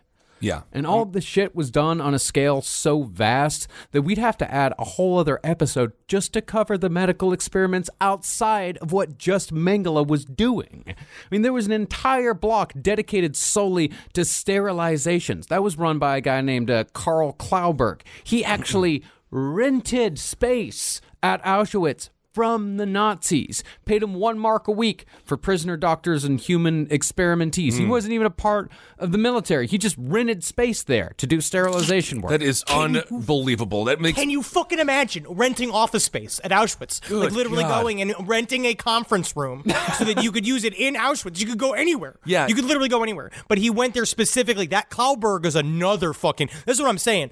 You just find another supervillain and another oh, supervillain Oh, yeah. and another supervillain every single time you turn in this story. when you think about Auschwitz and then you're like, oh, that could be a good like we work type space, you know, where I'll rent it out hourly, not bad. That is so. That's how systemic this was. Mm-hmm. Yeah, he just rented space and they let him do whatever he wanted. Yeah, and there were collaborator doctors too, like these guys that came in like Polish uh, prisoners, non Jewish doctors, like this one guy, uh, Vladislav Dering. He became so enthusiastic about working with the Nazis that he'd carry around a tobacco pouch that he'd made from the scrotum of a Jewish prisoner that they had sterilized. And he'd show it to the other Jewish prisoners. This is a real life, um, you know, like Nightmare Before. Is it Nightmare Before Christmas? Yes, Nightmare Before Christmas. This is real life Halloween Town. Halloween Town is fun. no, Halloween Town is I'm not, no, no, wonderful. I, I know, am I know. Don't talk Halloween, Halloween Town. Town. I'm not dissing Tim Burton's Halloween Town. I understand it is more of a children's movie. I am just saying, if the Boogeyman, Boogie Woogie Man, ran the show and he and there was no Jack Skeleton to take him down, that is what we would have. So you're This saying is- this is the logical end of the Bo- Oogie Boogie Man? This is No, it. it's not. No, it's not. He was a villain within. This is if Halloween Town was run by Nazis, and I would assure you Well, that is a. I mean, honestly, we what a don't know. fantastic film. Jack Skeleton versus the Nazis is a fucking Yes. great movie. I want to see another Jack Skeleton movie. We don't know the political leanings of Boogie Woogie Man. it is extremely possible that he was a I- Nazi. for some reason, I view the Halloween Town as a vaguely innocent place. It and is. the Boogie That's Woogie because Man was Jim- just happened to be a No, villain within that world. I'm not but he just s- had to be extra spooky. No, it was I- about being spooky. yes, I know that, and the Two Faced Mayor is amazing. What I'm saying is, if it was real, Did the, what did the Oogie Boogie Man do that was so awful? I just he was full of he was, bugs. He was full he of tried bugs. to kill that's- Santa Claus. That's true. He felt tried that he to was kill the Santa rightful. Claus, and you don't remember that. But Santa Claus is a liar, first of all, and we all have to lie for him. that is a part of. I will. I also blame Santa Claus for the fact that we are burdened with the lie of his existence on the on the Not in children. Halloween Town. In the in the movie, Santa Claus is telling the truth. He gave gifts. We have to we have to shelve this before we get more upset about this than about the Holocaust. Good lord. All right. Well, as horrifying as the scrotum tobacco pouch of Vladislav Dering is, it was nothing compared to the collections of Josef Mengele. He began his experimentations in Auschwitz by seeing if he could change the pigmentation in children's eyes by injecting 36 children into the eyes with different colored dyes. Just a, a dye, just a dye that you might use on hair, or a piece of clothing. He just popped a needle in and injected it just to see what would happen. Right. and then he would dissect the eyes and he would send some to his boss to literally to to Hess and g- in order for it to get in front of Himmler because Himmler was the kind of dude that was like I love this shit. This is what I want to see Yeah. because he the part of it again was the cosmetic angle that Mengele was trying to show because all of this was to him being like, see, see how good I am. Yeah, but even before that, I mean, that's the thing is that they didn't immediately like they didn't immediately murder them after this. They waited until there were infections. They waited until there were blindness because they were trying to see, Right. oh, can we change the color of eyes just by injecting dye with a needle? But as soon as the kids are no longer useful, as soon as they were like, okay, well, we got all the information we have, uh, they were gassed and they removed the eyes from the bodies. One witness said that she later saw eyes, children's eyes, pinned like butterflies, covering a wall in one of Mengele's laboratories. It is so. It's it, it's. It, I mean, there's everything's infuriating, but it's also just so stupid. Yeah. it is so dumb that they could Yeah. think that they would be able to do this. You you say wonder this, if man. they He even a- thought that they could, though, or if he was just justifying his sociopathy, uh, you know, complete psycho mind, and just saying like. Was he? I mean, did he really think this was going to freaking work? Dude, I think that the line is blurred here. I think that he began to believe that all of this was true. I think that as he was doing this, they, they say that time and time again, he was a true believer. He was doing this for the cause. He also thought it was going to get him up in the ranks. He thought that it was going to pay off for him, especially doing the really dirty shit, because he knew the Nazis and his bosses loved the really fucked up stuff. And he wanted to show him how, again, how far he was willing to go. and he, re- this is, this is a, an example of a mad scientist from a horror movie. Mm-hmm. Oh, like Oh, yeah. he legitimately was just using it as a playground to kind of just see what he was doing. Like he was inventing Dorito flavors. I mean, absolutely. It's just fucking. Dis- I mean, it's disgusting. Oh, this is just the beginning of it. I Well, mean, I'm this almost- is only the beginning of it. okay, I'm almost ready for another home improvement fact. If we could. Uh, I think I only got like one or two left. okay. Yeah. we can roll them. I'm just saying. Like, We're just powering Yeah, yeah, through yeah. this. Maybe we could Yeah. have put 10 more of those in. Well, these sorts of experiments, they were all a part of Mengele's plan because in addition to the birthing aspect, Mengele also was trying to establish which attributes and disabilities were inherited genetically and which ones were acquired by lifestyle and environment. And the advantage of using twins to study these sorts of things was that one child in the pair could be used as a control group. So while one twin would endure experimentation, the other would be left alone. Then, should the experimented upon twin die after the experiment, the twin who hadn't gone through the procedure would be killed as well, and both would be dissected to compare how the experimentee's body had reacted. Or even if the child didn't die in the course of the experiment, both would be killed so they could be compared. All that mattered was the experiment. All that mattered was the result. And that there is what Mengele thought was the true value of working at Auschwitz. See, anywhere else, at any point in history, it was extremely rare that two twins should die in the same place at the same time. But in Auschwitz, that could happen on command whenever he wanted. So all of the twins that were in line for Mengele's experiments were housed in Barrack 14 of Camp F in what was nicknamed the Zoo. There, the children were treated relatively well until the time came for either experimentation, death, or both. Mengele himself would actually visit the children on a regular basis and get to know them. He'd bring them chocolate, he'd bring them clothes, he'd bring them he'd bring ribbons for the little girl's hair, and he liked them in a particular way. One day he walked in and freaked out at a caregiver because one of the ribbons in a little girl's hair was higher than the other. In Mengele's words, she was not how he liked her. So when you say relatively well, you mean uh, like relatively well, like James Caan in the movie Misery, when technically she did save him from a car crash, which is kind of nice. No, Um, I I mean the, it was enough where the kids were fond of of Mengele. oh, God. because they didn't know. They had no clue what Of was course, happening. yeah. And then, but they uh, talk a lot, a lot in Mengele, the complete story about how the the old life Mengele would try to come forward.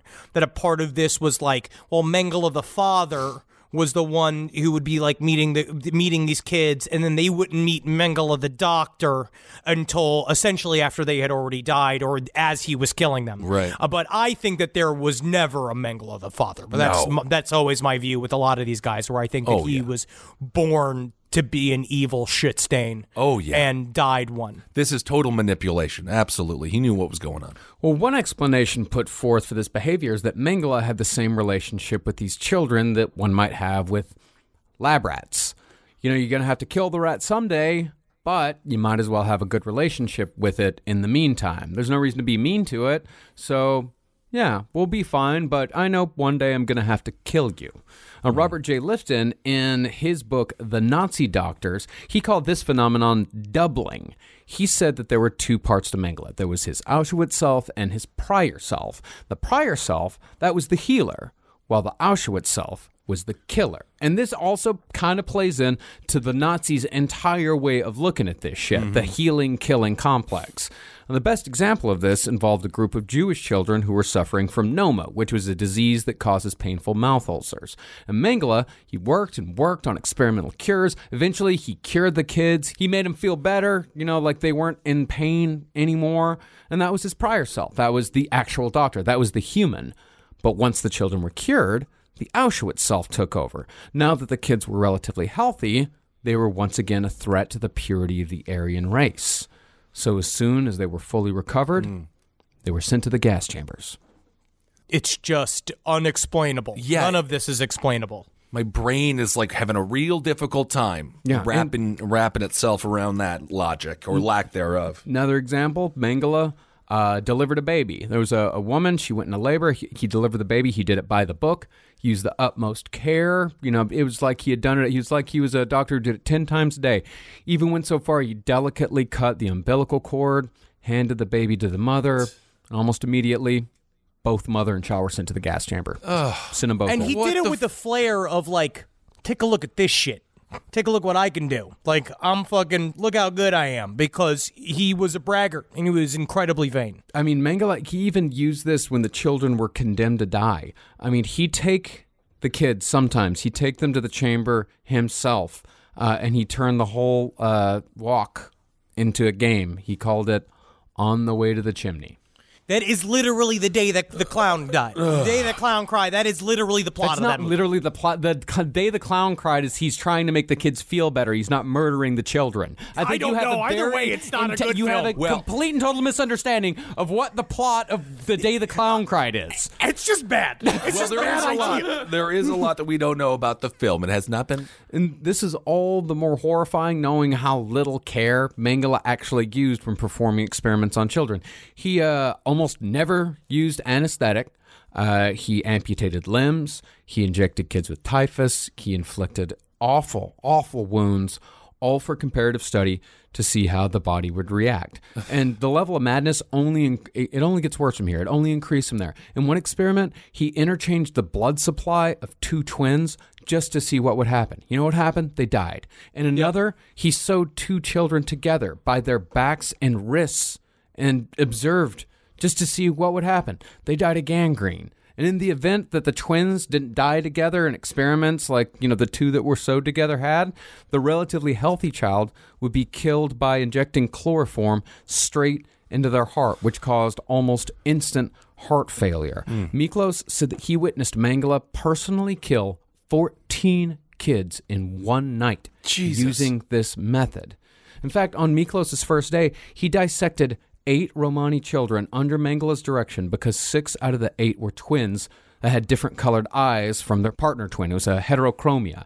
And those eyes were removed and sent to Professor Otmar von Verschuer at the Kaiser Wilhelm Institute in Berlin in a crate marked War Materials Urgent. And by the way, von Verschuer skated completely on this whole fucking thing. Now, Uh, how- his entire relationship to Mengele completely skated, died a respected fucking scientist. That guy, where if I mean, I don't know what I agree. Uh, I don't know what I think about what happens after you die, but these are the type of people that, like, for sure, is in some form of hell. Like, if- like some about that too, because he just cleaned the the all any record of his relationship with Mengele after the war. Like, he just made it so he was just like, "Oof, I don't know what happened," and just covered his eyes, Right. like many people Oh, that yeah. were uh, that lasted in Germany throughout World War II. Yeah, von Verschuer was the one who pushed Mengele into it. It's just like, no, you should go to Auschwitz. Go Wow. on. You, he was the one that pushed him. and He was the one, and Mengele was constantly reporting back to him. And the eyes, those are far from the only things that Mengele shipped out to universities, hospitals, museums all around Germany. In one case, Mengele, during a selection, when they were all coming down the ramp, Mengele spotted a hunchback father with a son who had a deformed foot. So he took them, he gave them food, he examined them, and then just shot both of them in the back of the head.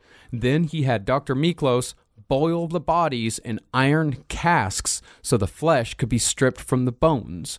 And then they sent the skeletons off to the Anthropological Museum in Berlin.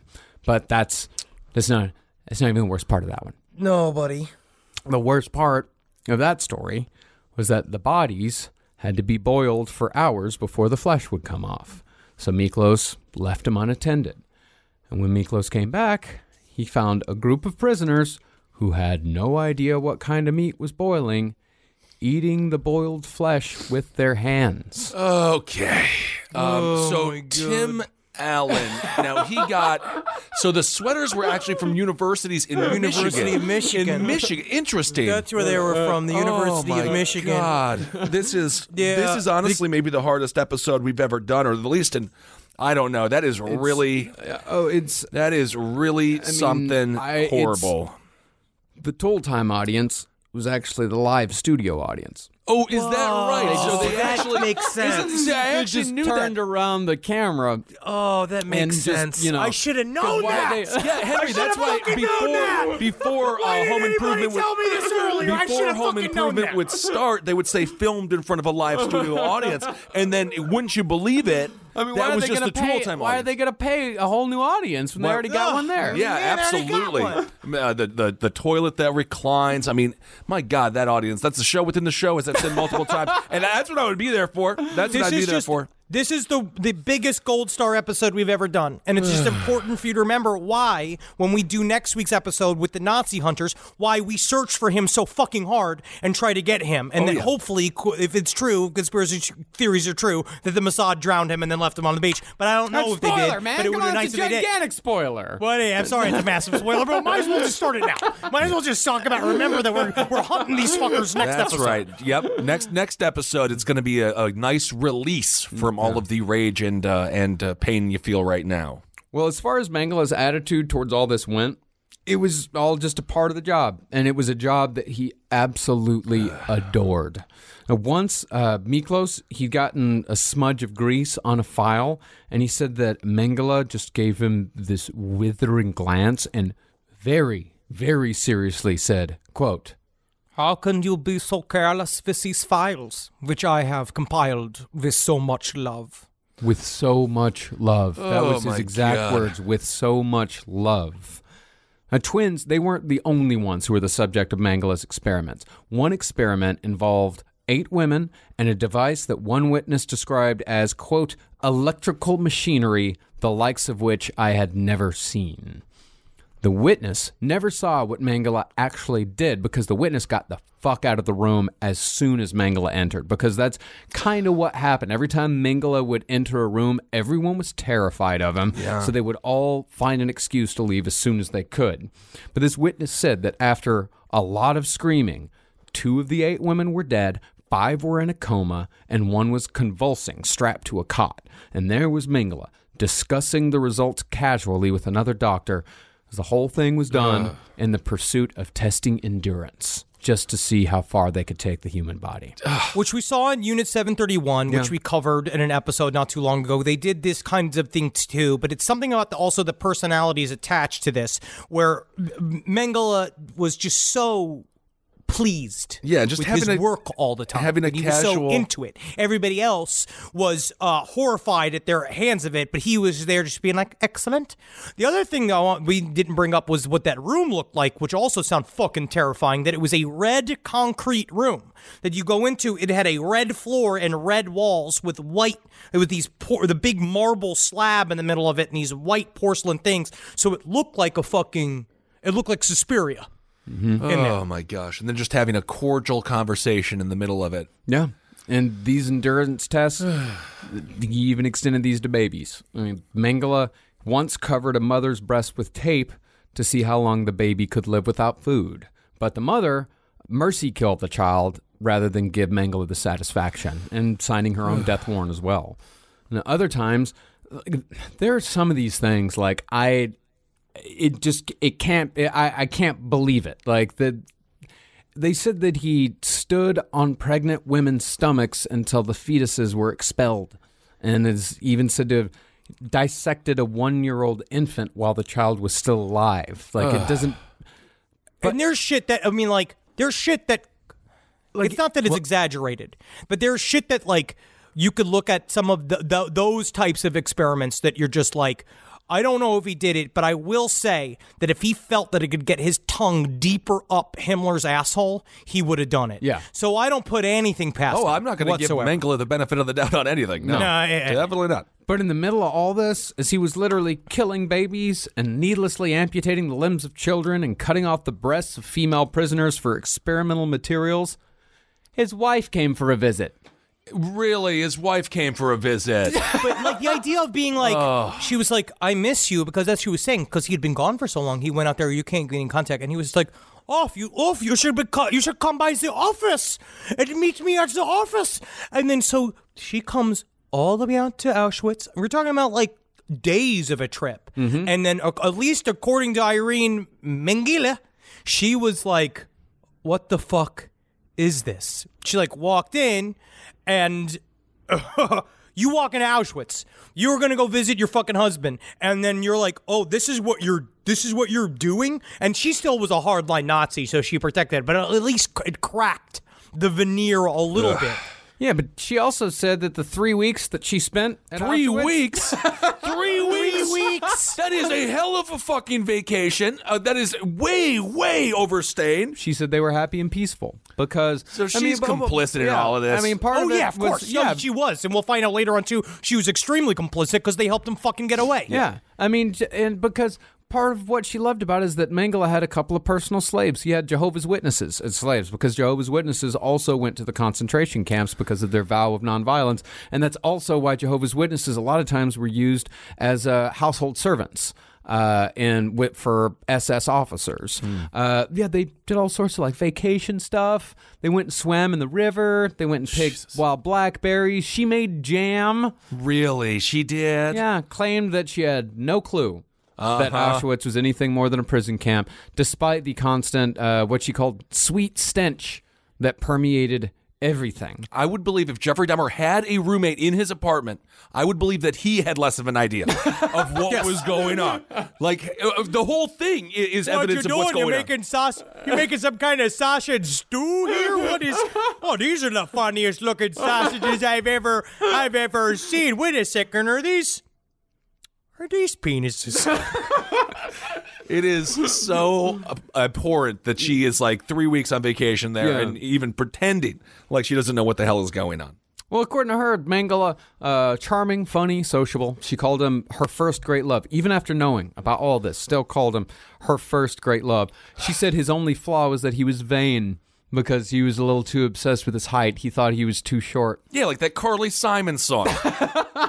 Jesus. That's the thing, though, is that as we'll later see in the next episode, that vanity would save his life. Now, although Mengele's actions were cruel in the extreme in just his day to day work, he was even worse when he lost his temper. In one fit of fury, he took the newborn child of a Russian woman, grabbed it by the head, and just threw it into a pile of corpses and said, Leave it there. Another time, he took a newborn baby from a woman who'd managed to sneak her pregnancy into the camp unnoticed because if you were pregnant, you were supposed to go to the gas chambers. And he was so angry that his subordinates had missed the pregnant woman that he took the newborn baby and threw it into a burning stove. God. And another time, he was so angry that a work detail had allowed prisoners who were chosen to die uh, to jo- to join those fit for work. It was just kind of a little goof up. Oh, those people are supposed to go to the gas chambers. Why are they here with the workers? Why the fuck are they here with the workers? So Mengele took out his own pistol and shot each person in the head one by one. Shot each prisoner in the head one by one, just to fucking show them. But perhaps the absolute worst thing that Mengele directed involved a group of 300 children who had arrived in Auschwitz from either a kindergarten or an orphanage in Russia. And this right here is almost beyond belief. This is one of the worst things I've ever heard. It's so cruel and so strange that it doesn't sound real. But several people witnessed these events actually happen. So Mengele and a large group of SS officers arrived on motorcycles that day to a large fire pit burning in one of the Auschwitz yards. The men got off their bikes, circled the pit, and waited. Eventually, 10 dump trucks arrived, each one full of children. An order was given, and one by one, the trucks backed up to the pit, and SS officers began tossing children into the open flame. Some children even managed to crawl out, half alive, but those were pushed back in by an SS officer who was armed with nothing more than a long stick. Not a single victim was over the age of five. You know what? It's almost like I'd rather. uh, It's almost like I need like a Full House piece of trivia. Like I need like almost Yeah. some, even something else besides Home Improvement Oh my God! to All do right. it. You know? In Germany, home improvement is called Hormal Verdahammert. You know, I don't even care about the Germans right now. I don't even want them to ever have home improvement. they didn't deserve But what home is it? improvement. What But it does it means- stand for? It means listen to who's hammering. I the hate name that of name. home improvement in Germany is listen to who's hammering.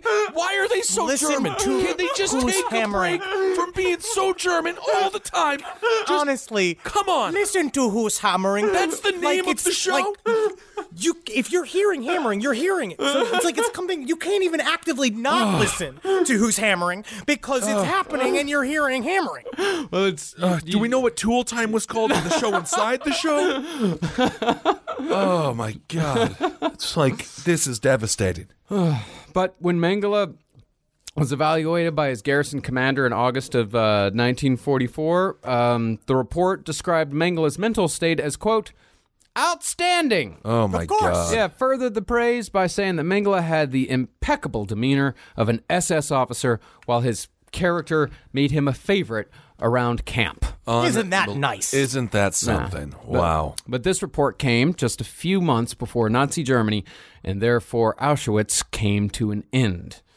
As the Russians closed in, it was said that some Nazis at Auschwitz actually became more pleasant, trying to, uh, any way they could, just trying to escape judgment. They became more pleasant to the prisoners, they became Oh, more yeah. helpful, trying Oh, to yeah. escape judgment, ho- hoping that maybe when the Russians came, the prisoner would say, like, well, that one isn't so bad. Don't kill him. Oh, buddy, I don't know if they're going to be that sympathetic. Yeah. Uh, as a Yeah, matter of fact. I know for a fact that they won't be. Yeah, but others actually became more brutal as the Russians got nearer. Uh, one doctor who was there was quoted as saying that these types of men, when the Russians were closing in and they knew that it was over, not only was Auschwitz over, but Nazi Germany was over, everything was over. At that moment, it was more necessary than ever to believe that they were right. God. Uh, and, and as far as Mengele went, when they were talking about, they were. Uh, his wife said he became depressed, and at first they were like, "Well, he was mad and upset because he felt that all of his research would go to waste." But then I don't think that that is true at all. I believe that he got depressed because he knew he was about to get fucking hung, or.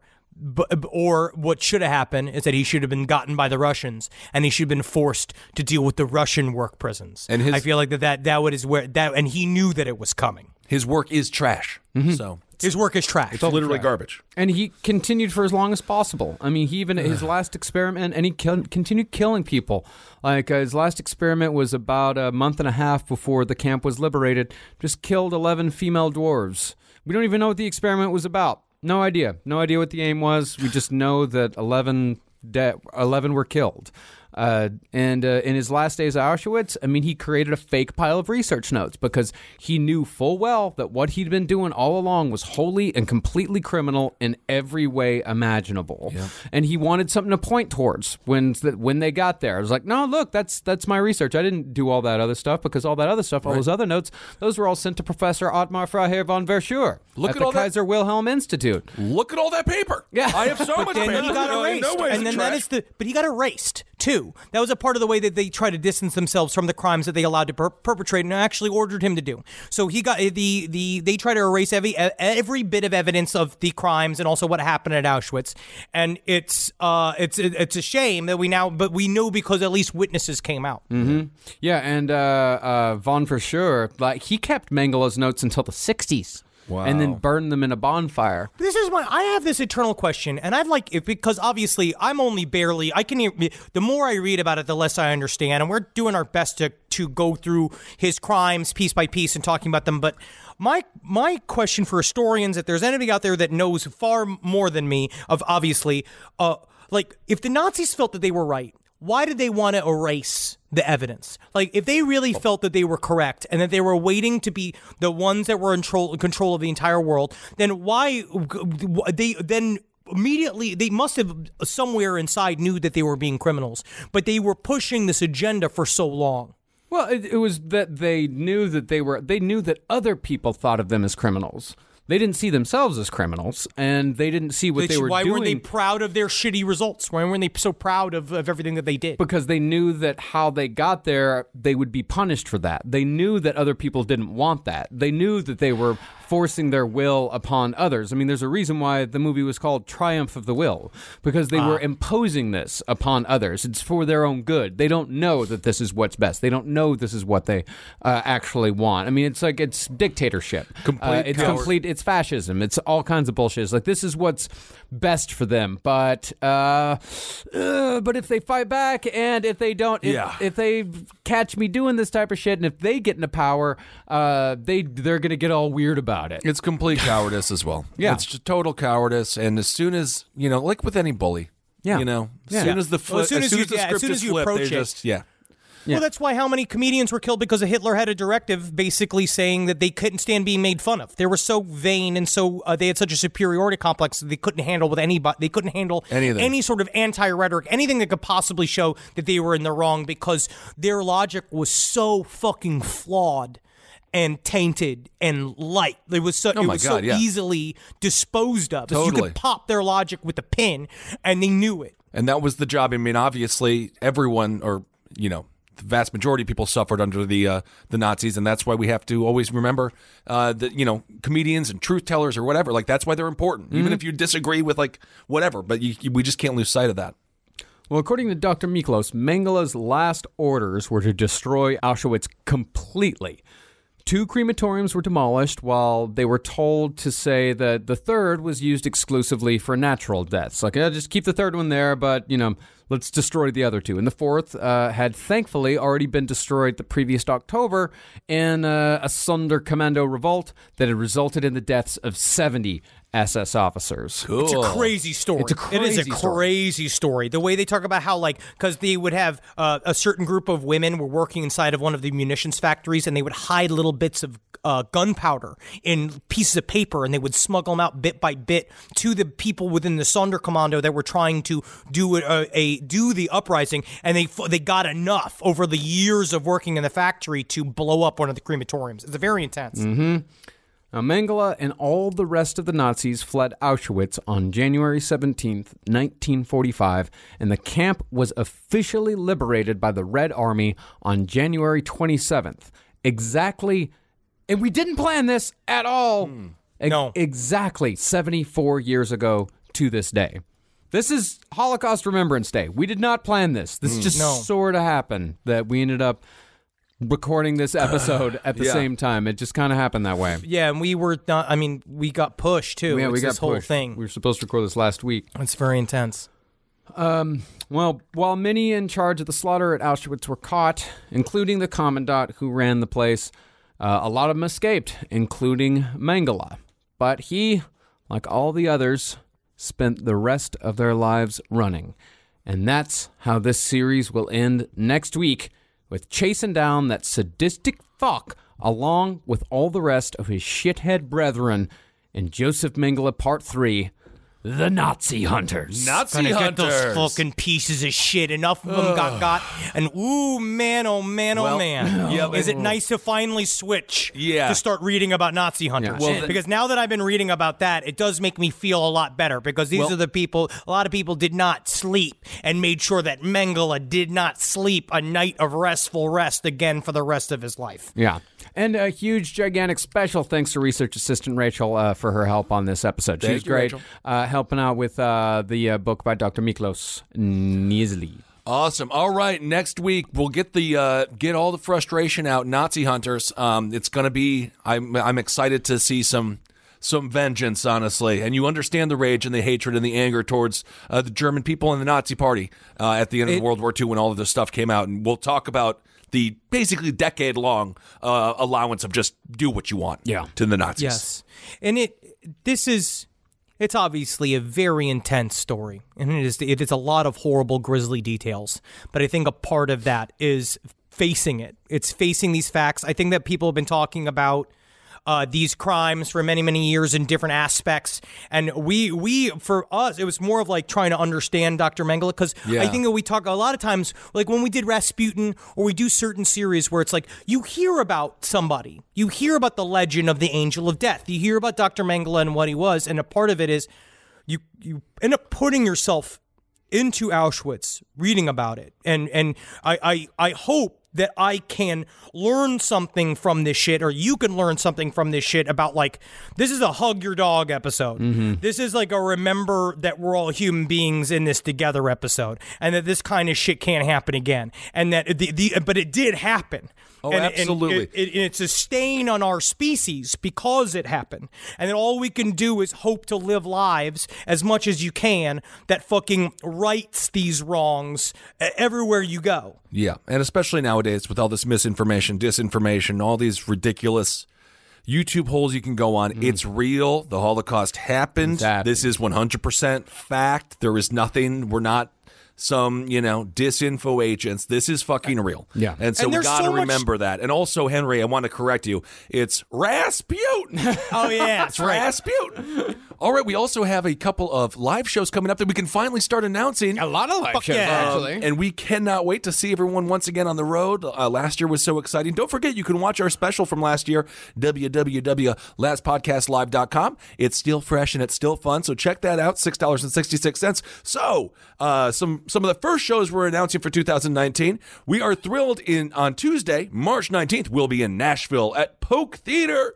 Uh, w- cannot wait to go to Nashville once again. Uh, Wednesday, March 20th, we'll be in Cincinnati at the Taft Theater. And we mentioned Cincinnati. we mentioned Taft's body today. Yeah, big boys. Yeah, we can see Panzer Am. That's where Panzer Am was. Uh, Friday, March 22nd, we're going to be in beautiful Cleveland at the Masonic Auditorium. I love Cleveland. I'm really excited to go back to Cleveland. Can't wait. And Saturday, we are absolutely thrilled. March 23rd, we're going back to one of our favorite cities, Pittsburgh. At My By- baby's hometown. Yes, at Byham Theater or By By- buy Byham Theater. Byham? Be, buy some Hell ham. yeah. I don't know. uh, so those are the dates, and Patreon. You'll be able to get access to those dates on Monday of this week, and That's the- Monday, January 28th. Yep, and then the following Wednesday they will be available for all to purchase. So we cannot wait to see you guys. Yes. Uh, very excited to get back on the road. Uh, we uh, again, we want to thank everybody for the support that they've given us in this uh, very intense time period that we've been in. Um, it means a lot to Yeah, oh, yeah. see how far the community goes and how many people are uh, super supportive of the uh, the community here at Last Podcast Network, Mm-hmm. and it means the whole fucking world uh, because that we do as much as we can to make you guys laugh and be informed, and it's really nice when you guys can be there for us. Absolutely. Rest in peace, Kevin Barnett, Bird Luger. Um, if you have any memories of Kevin that you would like to share with us, the Facebook page, uh, which we have not plugged Facebook in quite a while, but if you no, go to the round, we are we are still not even a part of that Facebook page, so it's But if you go to the roundtable page, or you can email us at the last podcast network at gmail.com. If you want to listen to some old roundtable episodes, send us uh, a favorite clip or something of Kevin Barnett. Uh, I think we're going to try to put together a little best of here. Um, you know, it, will take a little bit of time, but uh, so feel free to do that. We'll definitely uh, take your um take your thoughts into consideration because honestly, you all the the memories that you have all shared on social media about Kev. You know, because we've been we have it's been years uh, of working, so it, Yes. it was so it's just great to hear your thoughts. And uh, again, we love you, Kevin, and uh, hug, hug your friends and remind them that you love them because you never know. So thank you all so much for being part of our last podcast family. Yeah, thanks, everyone. Um, all right, thank you so much. Hail Satan, hail yourselves, Again. hail me. and let's do In one the end. Magustalations. Yeah, I've heard that before. I've heard that. I feel like we, I, I think that we own that name. It's right? the name of our company, Henry. Oh, good. Oh. We have one. Oh, good. Emmy award winning John Mulaney presents Everybody's in LA, a special run of six live episodes created by and starring Mulaney that'll stream live on Netflix during the Netflix is a Joke Fest. The comically unconventional show will feature special guests where John Mulaney explores the city of Los Angeles during a week when every funny person is in it. Watch John Mulaney Presents Everybody's in LA, debuting May 3rd live at 7 p.m. Pacific Time, only on Netflix. One, two, three, four. Those are numbers. But you already knew that. If you want to know what number you're going to pay each month for your car, use Kelley Blue Book My Wallet on Auto Trader. They're really good at numbers. Auto Trader.